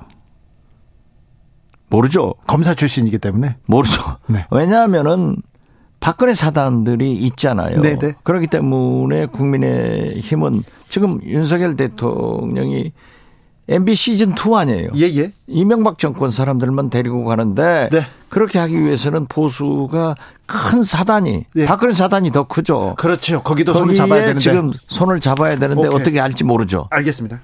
자, 이준석 국민의힘 전 대표는 KBS에 어저께 인터뷰를 하려고 하니까 국민의힘에서 부르지 마라 이렇게 얘기하면서 어 박성준 의원이 이준석 불렀어? 이거 KBS 좌파 본색이다. 여기까지 나갔어요.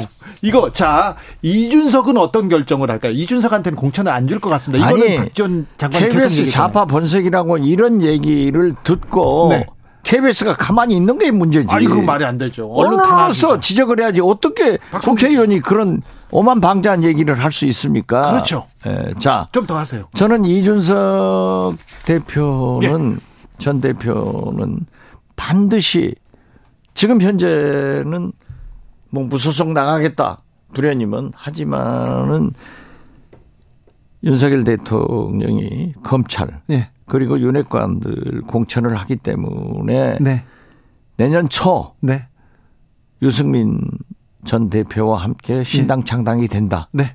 그래서 현역 의원들이 많이 옮겨갈 것이다. 계속 얘기하셨습니다. 네. 이준석 전 대표 그래도 저 저런 저 정도 이름값이면 공천은 받을 거야 다 얘기할 때도 박지원은 무슨 소리 절대 공천 안 준다. 결국은 신당으로 간다 그렇게 얘기했는데 저는 그렇죠. 그 길로 가고 있는 것 같아요. 저는 간다고 봐요. 그러면 이준석 대표가 계속 나와서 또 이제 윤석열 정권 정부나 국민의힘 비판하겠네요. 그렇기 때문에 저는 초유의 네. 보수 정당의 분열을 우리는 경험해 갈 수 있다. 네. 이렇게 보고 민주당이 개혁과 혁신을 잘하면은 네. 음? 이길 수 있다 이렇게 보는 거예요. 자, 홍준표 시장도 여기에서 존재감을 또 잃지 않으려고 계속 그 목소리를 냅니다. 아, 그렇죠. 네. 홍준표 네. 시장은 굉장히 정치적 후각이 발달된 분 아니에요. 네. 딱 보세요. 네. 후쿠시마 오염수. 오염수 네. 하지 마라. 네, 네. 그런 얘기를 할 수 있는 게 소신 있는 정치인이지 네. 아무것도 못하면 그러나 네. 홍준표 시장은 국회의원을 하려고 하는 게 아니잖아요. 네네. 네. 대통령 대권을 꿈꾸고 있기 때문에 그 총선 문제에 대해서는 바른 공천을 하도록 요구를 하지 예. 그렇게 깊숙하게 관련은 하지 않을 거예요. 그래도 자기 개 파 계보 그런 사람이 없잖아요. 그래도 총선 때 좀 자기 사람을 심어야 되는데 그건 쉽지 않을 것 같아요. 그것은 네. 홍준표 사전의 구정치로 생각하는 거예요. 그래요? 그래서는 안 돼요. 그래요? 예. 자기 개파를 중심으로 해서 파벌 정치하려고 하면은 안 되죠. 네. 그래서 그런 의미에서 저는 홍준표 시장이 참 훌륭하다 이렇게 평가합니다. 아 그렇습니까? 네, 그렇죠. 네, 알겠습니다. 아니 지금 이 판국에 예. 후쿠시마 오염수 방류하지 말라고 얘기할 수 있는 국민의힘 대구시장이라고 하면은 높이 평가해야죠. 아, 그렇습니까? 홍준표 시장을 추워 올리는 박지원 원장 뭘 원할까 이렇게 생각하지 마시고 일단 있는 대로 좀 평가하자. 아, 그렇죠. 자, 이동관 잘 아시죠? 이동관이 다 돌아온답니다. 설마요 그랬는데 이동관 특보를 방통위원장에 임명할 모양인 것 같습니다. 저는 네. 윤석열 대통령의 성공을 위해서는 네. 윤석열 대통령이 지금 이동관 특보를 임명한 건 아니잖아요. 네. 그렇기 때문에 임명을 하지 않을 것이다. 네. 그리고 만약 네. 설사 임명이 된다 하더라도 이동관 특보는 고사를 해야 된다. 예. 그것이 본인과 본인 가족을 위해서 필요하다라고 했는데 네. 본래 윤석열 대통령의 소신은 국민이 반대하면 해버려요. 아이고 소신요. 참 이상한 소신이 있어요. 아, 그러면 안 되죠. 안 되죠. 네. 대통령이 네. 그러면 안 되죠. 네. 그래서 임명을 했을 경우에는 더 글로리 시즌 2로 네. 엄청난 저항이 생길 것이다. 네. 저는 모두에도 제가 그 말씀을 드린 겁니다. 네. 네.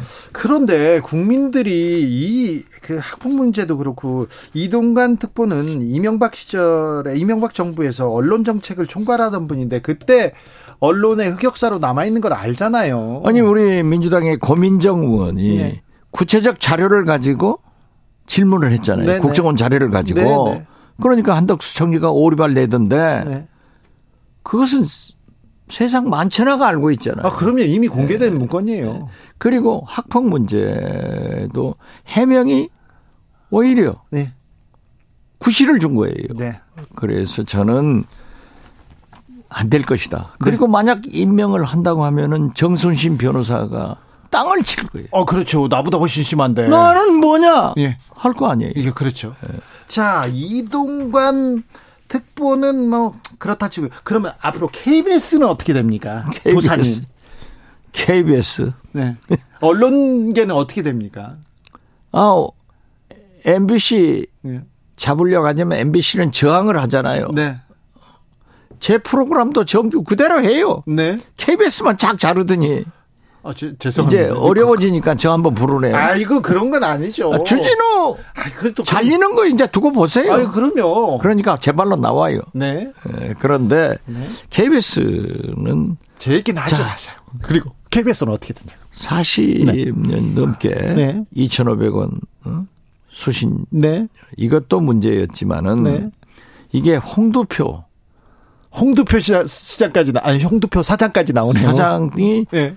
회, 이걸 딱 잘해가지고 지금 그래도 됐는데 네, 네. 이걸 분리수거함으로써 분리 네. 아 참 분리 징수를 함으로써 KBS 어려워지죠. 네. 에, 그러면 어떻게 할 거예요? 어? 이게 자, 돈 돈줄을 가지고 수신료를 네. 전기료와 함께 합동 징수, 징수를 함으로써 네. KBS만이 갖는 국제 방송, 예? 대북 방송, 네. 장애인 방송 예? 이런 것들을 구조 조정할 수밖에 없다고 하면은 누가 손해냐 이거죠. 나라가 손해고 국가가 손해고 예. 국민이 손해죠. 네. 제가 문화관광부 장관을 했잖아요. 네. 그때도 구조 조정을 하려고 했는데 국악 오케스트라가 예. 유일하게 KBS가 가지고 있습니다. 예, 예. 이걸 만약에 해버린다 하면은 우리 국악이 어떻게 되느냐. 네. 그래서 내가 KBS 사장한테 절대 이거 살려주십시오. 예. 이렇게 한 거예요. 그러려면은 수신료를 올려달라. 예. 그렇지만 그건 못해졌지만은 이걸 이렇게 해버리면은 결국 KBS가 그러한 꼭 필요한 예. 대북 방송 안 하면 어떻게 돼요? 국제 방송, 장애인 방송, 국악 이런 모든 것들이 구조조정 됐을 때 대한민국의 위상과 대북 문제, 네. 그리고 장애인 등 네. 소외계층에 대한 피해가 바로 고스란히 온다. 네. 청와대 대변인과 문체부 장관을 하셨습니다. 그랬기 때문에 좀이 이 목소리는 좀 좀 좀 귀담아 들으셨으면 합니다. 통합징수에서 분리징수로 이렇게 간다. 이게 돈줄을 가지고 언론을 흔든다. 이렇게 이게 비춰질 수도 있기 때문에 이거는 어 나중에 언론 탄압했다 이런 비판 받을 수 있습니다. 그런 빌미를 주신다. 여기까지 얘기하겠습니다. 저 원장님 이 얘기도 물어보고 싶어요. 아니 대통령실에서 국정원 인사 도장을 찍었어요. 도장을 찍었는데 아니다. 가져와 가져와 이렇게 해가지고 다시 이렇게 번복하는 일이 있었습니까? 민정수석실에서 감사 조사한다고 오늘 오후에 보도가 됐는데요. 예. 저는 국정원장을 했습니다. 예. 그리고 저는 개혁된 국정원을 존경하고 사랑합니다. 네. 특히 국정원 직원들은 질이 예. quality가 높고 애국심을 가지고 있고 헌신적 일을 하는 사람들이에요. 네. 대통령이 바뀌었어. 그러면은 많이 인사가 되죠. 네. 그렇지만 윤석열 정부에서 현 원장이 가가지고 이것도 비밀이었습니다만은 언론에 나와버린 거예요. 예. 27명의 1급 예. 부서장을 전부 몰아냈어요. 네. 그리고 지금 현재 7명의 부서장을 또 그렇게 뭐 닷새 만에 네. 바꿔버린다고 하면은 결국 30년 내외의 근무한 최고, 국가 최고의 정보기관의 그러한 최고 요원들 30, 2, 3명이 1년 사이에 바꿔버리는 그런 문제도 있고 예. 2급, 3급 여기도 지금 흔들리죠. 120명, 130명 정도가 보직 해임, 파견, 교육을 받고 있어요. 예. 그런데 이 사람들한테는 반성문을 쓰게 한대요. 반성문을 쓰게 해가지고 점수가 안 나오면은 수당을 깎아버리는. 아이고. 이런 일이 어떻게 국정원에서 있느냐 이거죠. 예. 그래서 저는 그러한 문제를 일으키는 장보인님도 알고 어떤 문제가 있는 것을 알지만은 국정원장을 지낸 사람이 내 친정에 대해서 네. 내가 이런 얘기를 하면은 우리 후배들이 또 다치고 그렇기 때문에 말씀은 하지 않지만은 우리 국정원을 이렇게 인사로 1년 사이에 이렇게 흔들어 버리면은 결국 김정은의 기쁨조가 국정원이 됐다. 저는 그렇게 생각해요. 어, 정권이 바뀌었습니다. 그런데 국정원의 정치 개입이나 국정원의 부정 부패, 그 다음에 불법 행위가 드러난 건 없어요. 그렇죠. 그렇죠. 그 전에는 그 전에도 그랬다 이렇게 얘기하시는데 그 전에는 명확하게 국정원이 정치 개입했습니다. 댓글 달다가 그리고 이상한 문건 만들다가 다 걸렸지 않습니까? 그러니까 60년이 넘은 국정원의 역사에 국내 정치 정보 수집 분석을 하지 않고 정치 개입을 하지 않은 것은 네. 문재인 정부의 개혁된 국정원이 안 했던 겁니다. 네. 이걸 다시 일부분이 환원되고 있는데 이것은 국정원법이 살아있는데 큰 문제가 될 겁니다. 아이고. 제가 거기까지만 얘기할게요. 네, 여기까지. 이러면 안 돼요. 그러네요. 아니, 어떻게 대한민국 최고 정보기관의 30년 된 1급 간부들이 30, 2, 3명이 한 10개월 사이에 다 모가지 당하고 최, 최고, 2, 3급 최고 정보 전문가들입니다. 이 사람들은 대기 발령시키고 네. 어? 이렇게 하면은 결국 국정원이 약화돼서 네. 김정은 기쁨조 노릇하는 거예요. 알겠습니다. 김정은이 회심의 미소를 지을 거예요. 알겠습니다. 네. 저는 진보적이지만은 네. 이건 아니에요. 알겠습니다. 국정원은 보수적입니다. 네네. 네. 국가 안보를 위해서도 이거는 그렇죠. 예. 난 눈물이 날 정도야지. 그렇습니까? 네. 모가지 당하고는 해임되고 해임되거나 자리에서 물러나고 이렇게 바꾸겠습니다. 제가 흥분해가지고 아, 얘기하는 거예요. 원장님 더 하시고 싶은 얘기 있으세요? 다음에 불러요. 네. 피부 관리 무서워서 저 부르지. 제가 무서워하는 게 뭐가 있어요? 제가 무서울 게 뭐가 있습니까? 아니, 여태까지 무서워서 아니, 나만 잘났잖아. 아, 그럴 리가요. 참 원장님 모시고 이렇게 피부 좋죠. 그러면 얼마나 좋아요. 제가 네. 완도에서 나오는 전복을 하루에 하나씩 먹으니까 이렇습니다. 그렇죠. 또 네. 운동도 계속 하시고. 운동 하루에 네. 2시간씩 하죠. 그러니까 저보다 음. 피부가 더 좋으세요. 어. 어? 열정이 넘치고 그러니까 건강이 넘치고 네. 저는 네 가지만 해요. 네. 사고, 띵킹을 해. 네. 잘 먹고, 네. 사고 치고, 잘 자고, 네. 잘, 잘 자고, 잘 걷고, 예. 참지 않고 말하고, 예. 참으면 암 걸려요. 그렇습니까? 음. 참지 않고 말해야지. 행동하겠습니다. 행동해야지. 네. 내년에는 또 어떻게 할지. 어, 박지원의 플랜에 대해서는 다음 시간에 또 얘기해 볼게요. 다음에 꼭 불러요. 아, 그러면 당연하죠. 네. 오케이. 여기까지 듣겠습니다. 박지원 전 국정원장이었습니다. 역시 박지원입니다. 역시 박지원이었습니다. 교통정보센터 다녀오겠습니다. 이현 씨.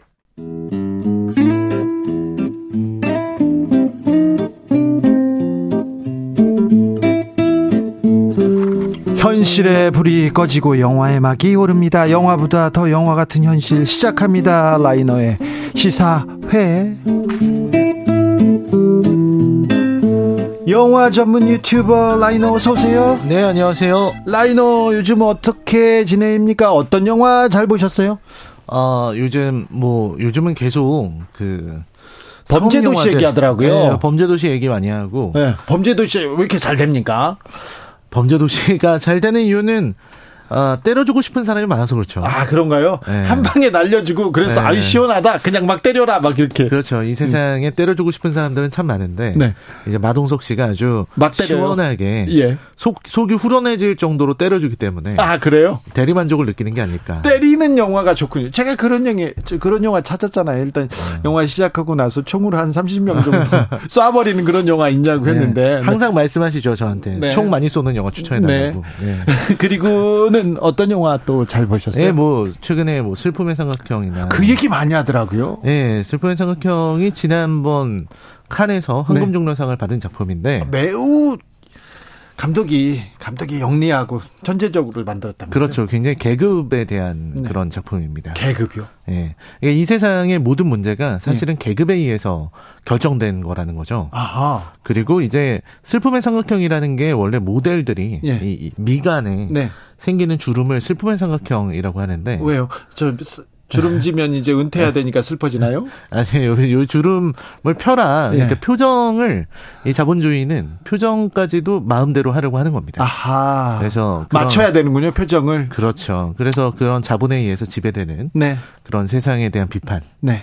슬픔의 삼각형이라는 게 또 다른 의미로는 삼각형이 이제 그 피라미드 구조를 의미하지 않겠습니까? 아, 네. 계급 구조를 의미하는데 예. 이 슬픔의 삼각형이 중간에 뒤집어지는 장면이 있어요. 예. 근데 삼각형은 이렇게 굴려도 삼각형입니다. 예. 그러니까 내용물 안에 내용물은 바뀔 수 있지만 세상이 바뀌어도 또 삼각형이 또 예, 생기네. 계급 구조는 계속해서 유지된다라고 하는 완전 슬픈 영화기도 하죠. 아 그렇군요. 많은 네. 생각을 하게 하는 라이너가 극찬하는 영화입니다. 슬픔의 삼각형 네. 아주 강추합니다.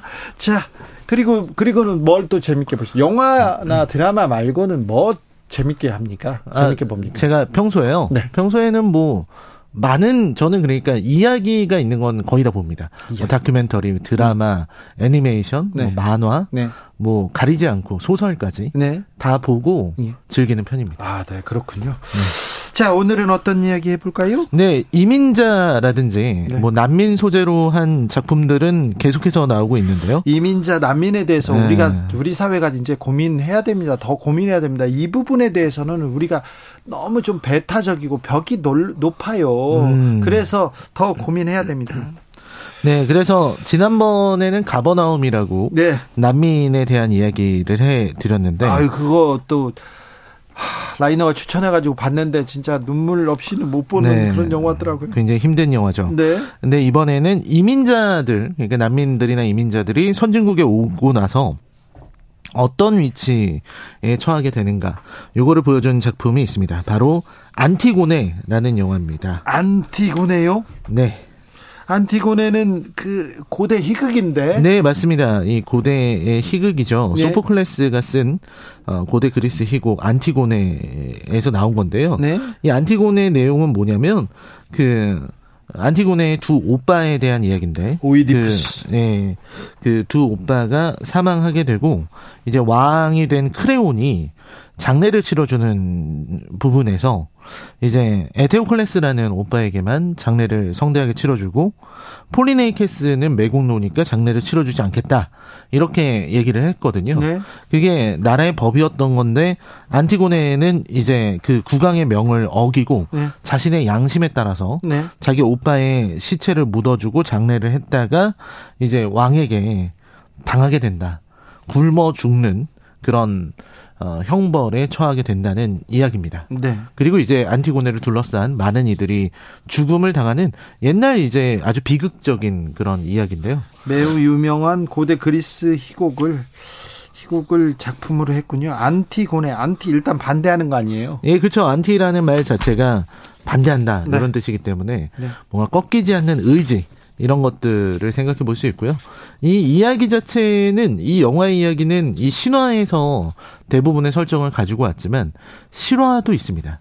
실제로 캐나다 몬트리올에서 벌어진 그 살인 사건이 있었는데 네. 경찰의 과잉 진압 개입으로 인해서 어, 그 죽어버린 이민자가 있었고, 그 여동생의 인터뷰를 보고서 감독이 이걸 영화로 만들어야겠다라고 생각했다고 합니다. 예. 영화 안티고네 속으로 들어가 봅니다. 네, 이 안티고네는 18살의 소녀입니다. 이 소녀고 그 캐나다로 이민을 왔어요. 아주 어렸을 때 그 할머니의 손에 이끌려서 캐나다로 입국했습니다. 네. 알제리 출신의 이민자입니다. 네. 근데 이들은 알제리에서 살 수가 없게 됐기 때문에 여러 가지 일로 인해서 진짜 난민처럼 캐나다로 오게 된 거였는데요. 그러니까 어, 아주 어렸을 때 캐나다에 와서 살았으니까 안티고네는 그냥 알제리에 대한 기억은 없고 그냥 캐나다에 대한 기억만 있는 거죠. 예. 마치 모국처럼 돼버린 건데요. 나는 캐나다 사람인데 이민자예요. 아 그렇습니다. 네. 그런 상황이고 그 다음에 이제 오빠 사랑하는 가족들이 있어요. 두 명의 오빠가 있는데 그 두 명의 오빠가 원래는 축구를 하고 이래서 아 저걸로 이제 회사 다녀서 돈을 벌어오는구나. 안티고네는 그렇게 생각하고 있었습니다. 축구 선수다. 네, 축구 선수다. 그리고 굉장히 인기 많고 네. 친구들도 많은 그런 자랑스러운 오빠라고 생각을 했었어요. 예. 그랬는데 사실은 그두 두 오빠가 어 안티고네에게 비밀을 숨기고 있었던 거거든요. 네. 안티고네 계속 소타임님께서 안 피고네로 들려요. 피곤하시구나. 금요일이에요. 조금만 참으시면 됩니다. 안티고네 지금 네. 영화 듣고 있습니다. 네. 그래서 오빠들이 이렇게 그 시비가 이렇게 생겼는데 네. 경찰이 와서 개입을 하기 시작했어요. 예. 그랬는데 그 경찰이 위협을 위해서 권총을 꺼내다가 예. 실수로 격발해 버립니다. 아, 네. 그러니까 영화에서도 완전히 실수로 나오거든요. 네. 실수로 격발이 됐고 그 총에 맞아서 큰 오빠가 사망합니다. 아이고. 그리고 작은 오빠는 수감돼 버려요. 아이고. 그래서 안티고네는 아니 이게 어떻게 된 일인가 하고 경찰에 찾아가게 됐는데 네. 그 경찰에서 하는 말은 너네 오빠는 너네 오빠 두 명은 모두 깽단 소속이다. 오. 라는 게 밝혀지게 됩니다. 그러니까 어 사실은 축구를 통해서 돈을 번게 아니고 그냥 깽단 소속이었던 거고요. 예. SNS에서 이렇게 인기가 있었던 것도 네. 굉장히 위험한 사람들이고 위험한 약을 거래하고 이런 네. 깽단이었던 겁니다. 아 예. 그랬는데 안티고네는 이거를 받아들이기가 어려웠어요. 네. 그래서 작은 오빠를 꺼내야만 한다라는 네. 생각을 하게 됩니다. 예. 왜냐면 물론 작은 작은 오빠가 죄를 저지른 건 맞지만 네. 너무 부당하게 당하고 있다는 생각을 하게 됐고요. 예. 두 번째로는 추방될 위기에 처했습니다. 예. 그래서 오빠라도 꺼내야 되겠다. 오빠가 네. 추방되는 건 참을 수 없다 해서 할머니와 함께 면회를 가요. 예. 그리고서는 오빠처럼 머리를 짧게 자르고 예. 옷을 면회 장소에서 옷을 바꿔 입어서 예. 오빠 대신 감옥으로 들어가는 겁니다. 아, 지금 동생이 오빠 대신 감옥으로 갑니다. 지금 고대 그리스 비극 속으로 자기가 그냥 걸어 들어갑니다. 네, 그냥 걸어 들어간 겁니다. 예. 그래 그러니까 오빠를 얼른 빼돌려서 네. 도망치게 만들고 예. 그리고서 그 안으로 들어가게 되니까 바로 걸릴 거 아니에요. 예, 바로 발, 뭐, 발... 그렇죠. 여자애가 네. 오, 빠처럼 하고 있으니까 네. 바로 발각되고요. 예. 그걸로 인해서 그 선택으로 인해서 할머니까지 공범이 됩니다. 예. 그래서 이제 재판을 받게 되는데 친구들의 도움으로 인해서 판사 앞에서 이제 재판을 받는데 어, 나는 몇 번이고 법을 어디, 어길 것이다. 네. 사랑하는 가족을 위해서라면 예. 이런 말을 하게 돼요. 그리고 굉장히 부당함을 판사 앞에서 이야기를 합니다. 네. 자기들이 당한 일들이 그 안티고네가 부당하다고 얘기했던 것들은 이런 겁니다.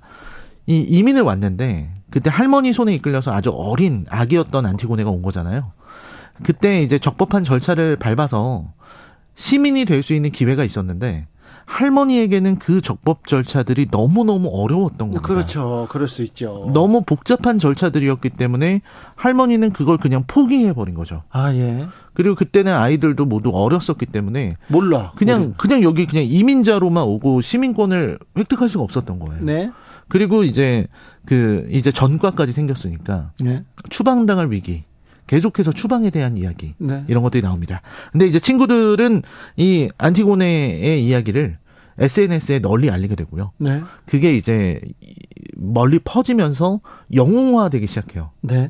그러니까 어떤 체제에 비판하고 법에 반대하는 이런 어떤 심벌로서 네. 어, 되게 된 겁니다. 그래서 안티고네가 했던 말인 어, 내 심장이 시킨다라는 말이 어, 구호가 되어서 이 젊은이들 사이에서 빨간색으로 염색하는 이런 문화도 생기게 되고요. 예. 예 안티고네의 색깔이 빨간색이거든요. 네. 그래서 끝까지 그런 식으로 어, 재판까지 가게 되고 이제 변호사도 많이 도움을 주고 이래서 마지막에는 어, 안티고네가 굉장히 유리한 상황까지 오게 되거든요. 네. 근데 그 마지막 재판이 있기 딱 이틀 전에 네. 그 잠시 가석방되어 있었던 작은 오빠가 술집에서 또 한 번 사고를 쳐서 네. 범죄를 저질러서 경찰에 잡히게 됩니다. 아이고. 그냥 좀 좀 잘 살지 아니 뭐 이게 잘 살자 이렇게 그러니까 사실 며칠만 감정적으로 이런 생각이 들 수 있어요. 며, 며칠만 기다렸으면 그러니까 되는 건데 조금만 참으면 근데 그러니까 여동생은 자기 대신 감옥에 들어가서 네. 재판을 계속해서 하고 있고 그 어려운 싸움을 벌이고 있는데 벌이고 있는데 그 네. 일을 벌인 겁니다. 네. 그래서 정말 안티고네의 그 처절한 외침이 법정에서 도대체 오빠는 우리 가족에게 무슨 짓을 했는지 아느냐. 네. 왜 나의 희생을 이렇게 무의미하게 만드느냐. 네. 이런 얘기가 나오게 되고요. 이 영화 마지막이 굉장히 인상적입니다. 결국 안티고네와 할머니 함께 추방을 당하는 그런 장면으로 끝이 나게 되죠. 네. 네. 영화는 그렇게 끝이 납니다. 라이너가 이 영화를 지금 얘기하는 이유는 이렇게 날씨도 좋고 주말도 다가오고 그런데 이 난민 얘기와 이 어려운 얘기로 이렇게 그래도 추천해야만 네. 하는 이유는요? 이 안티고네 그 마지막 장면 제가 추방된다고 말씀드렸는데 네. 공항으로 이렇게 가요. 예. 공항으로 네. 가는데 그 공항에서 마치 과거의 안티고네랑 똑같이 어딘가에서 이민을 온 뭐 아프리카나 혹은 뭐 전쟁이 난 국가 출신의 사람들 일가족이 이렇게 입국하는 장면이 이렇게 교차돼서 아, 지나갑니다. 네. 근데 그걸 안티고네가 가만히 바라보는 장면이 있거든요. 네. 그러니까 계속해서 이민자는 들어온다라는 걸 이 영화는 말하고 싶었던 거죠. 네. 이와 똑같은 안티고네 같은 사람들은 계속해서 캐나다를 계속 들어오게 되는데 이 사람들은 안티고네처럼 어떤 보호를 받지 못하고 네. 세상에 내던져지게 될 것이다. 네. 라는 걸 보여주고 있는 것 같습니다. 그래서 이 동시대 동시대 우리를 살 우리 시대를 살아가는 난민 이야기 그리고 이 주인공들의 모습을 보면은 어 법과 규율에 의해서 보호받지 못하고요. 네. 그리고 오히려 자, 이 사람들은 법보다는 가족을 지키기 위해서 자기들의 방식으로 그래서 기존의 법과 제도에 저항하는 모습들을 보여주게 되거든요. 네. 그래서 이걸 보면서 생각하게 되는 거는 이들의 뭐 강한 유대감이 감동도 주고 삶의 방식도 존중하게 되지만 이 사람들이 부당함을 느끼고 있다라는 게 가장 중요한 겁니다. 그렇죠. 이 캐나다의 법에 대해서 네. 부당, 부당함을 느끼고 자신들의 처우에 대해서 잘못됐다고 느낀다는 거죠. 계급이 생겨버리잖아요. 그렇습니다. 네. 그리고 이제 이 캐나다 같은 나라에서도 이 이민자를 향하는 시선 속에 네. 불청객이라는 네. 그런 어떤 불편한 속뜻이 담겨 있고요. 네. 무엇보다 이게 우리 근처에도 있는 문제다라는 걸좀좀 생각을 했습니다. 그럼요. 사실 이런 어떤 서로 다른 문화라든지 네. 서로 다른 삶을 살아온 사람들 그들을 존중하는 게 다양성을 어, 생각하는 추구하는 우리 사회의 기초인 거잖아요. 네. 그리고 우리가 이렇게 지, 이제는 다문화 시대를 맞이하는 네. 이런 전환기에 있다는 걸 생각해 보면 네. 이 안티고네가 준 숙제는 결국은 어, 우리의 숙제구나라는 네. 생각을 해보게 됐습니다. 그 많던 예멘 난민은 어디로 갔지 그런 생각도 해보고요. 그리고 또 저출생 대책으로 정부에서 그리고 서울시에서 아, 외국인 노동자들 음. 이렇게 가사 도우미로 쓰면 어떻게 하냐. 그 저 비용으로 어, 도움이 되지 않겠냐 이런 얘기를 할 때 우리가 난민에 대해서 우리가 또 같은 인간에 대해서 어떻게 생각하는지 좀 고민하게 됩니다. 6월 20일이 세계 난민의 날이에요. 그런데 유독 우리가 난민에 대한 생각이 음.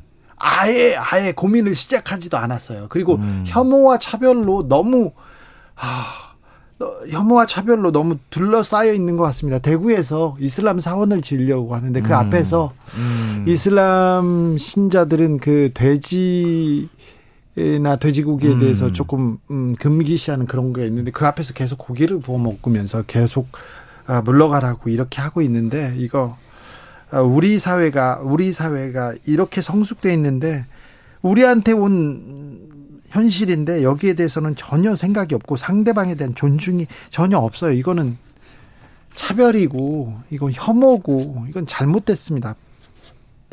범죄가 될 수도 있는 일인데도 그냥 이렇게 일어나는 거 보면 좀 안타깝습니다. 아, 17일 서울 성동구 극장에서요. 아, 제8회 난민 영화제를 개최한다고 하니 이것도 이렇게 보시면 좋겠습니다. 유엔 난민 기구에서 아, 얘기하는데 안티고네 그리고 지, 지난번에 어, 말씀하셨던 가버나움 굉장히 훌륭한 영화였어요. 네. 네. 어, 완성도 아주 뛰어난 네. 작품입니다. 난민 영화가 계속 나옵니다. 이게 전 사회적, 전 세계적 고민이거든요. 네, 전 세계가 함께 고민하고 네. 같이 풀어가는 숙제로 인식하고 있습니다. 근데 왜 우리나라에선 이런 고민 영화로 이렇게 안 볼까요? 영화를 안, 안 만들어줄까요? 어, 우리나라도 다양성 영화들이 되게 많이 나오고 있거든요. 나오고 있어요? 네, 그리고 우리나라에서 살아가는 어떤 이민자라든지 네. 뭐 이런 분들의 이야기를 다룬 영화들이 있는데 예. 아, 우리의 관객들이 이런 부분에 너무 관심이 없어서 그, 그리고 좀좀 좀 네. 힘든 부분은 또 안 안 보려고 하고요. 그리고요 또 영화도 때리는 영화도 좋은데요. 이런 다양한 영화가 좀 많이 나와야 되는데 2000년 초반 2010년도에 그래 그런 영화 많았거든요. 한국 영화의 힘이었고 토양이었는데 이런 영화 좀 적어진 것 같아요. 그런 영화가 적어지기도 했고 그런 영화가 나오더라도 관심을 워낙 주시지 않기 때문에 네. 사실 뭐 범죄도시 3가 재밌는 오락 영화긴 하지만 네. 그런 영화만 보게 된다면 한국 영화의 미래는 굉장히 암울하다고 할 수 있겠습니다. 네. 수수님께서 안티고네는 꼭 볼게요 얘기합니다. 같이 보고 또 얘기하자고요. 덕구 아빠님 우리도 북한 난민 많이 받아요. 북한 난민이라고 해야 되나요? 우리 동포들인데 어, 탈북민이라고도 할 수 있고 세터민이라고도 하는데 여기에 대해서도 차별보다는 좀 따뜻한 우리 동포고 형제고 같은 말을 쓰는 형제고 가족이고 이웃이다는 생각에서 좀 시작했으면 좋겠어요. 네. 음. 아 그러니까요. 여기에서도 우리가 할 얘기가 정말 많은데 영화가 한국 영화가 한국 영화가 가지는 위상만큼 좀 넓어지고 다양성 이런 난민에 대해서도 좀 관심을 더 크게 기울였으면 한다는 바람이 있습니다. 시사회 오늘의 영화는 안티고네였습니다. 라이너 오늘도 감사합니다. 네, 감사합니다. 주진우 라이브 마칠 시간입니다. 더 스크립트의 The Man Who Can Be Moved 들으면서 저는 여기서 물러가겠습니다. 저는 내일 오후 5시 5분에 주진우 라이브 스페셜로 돌아오겠습니다. 지금까지 주진우였습니다.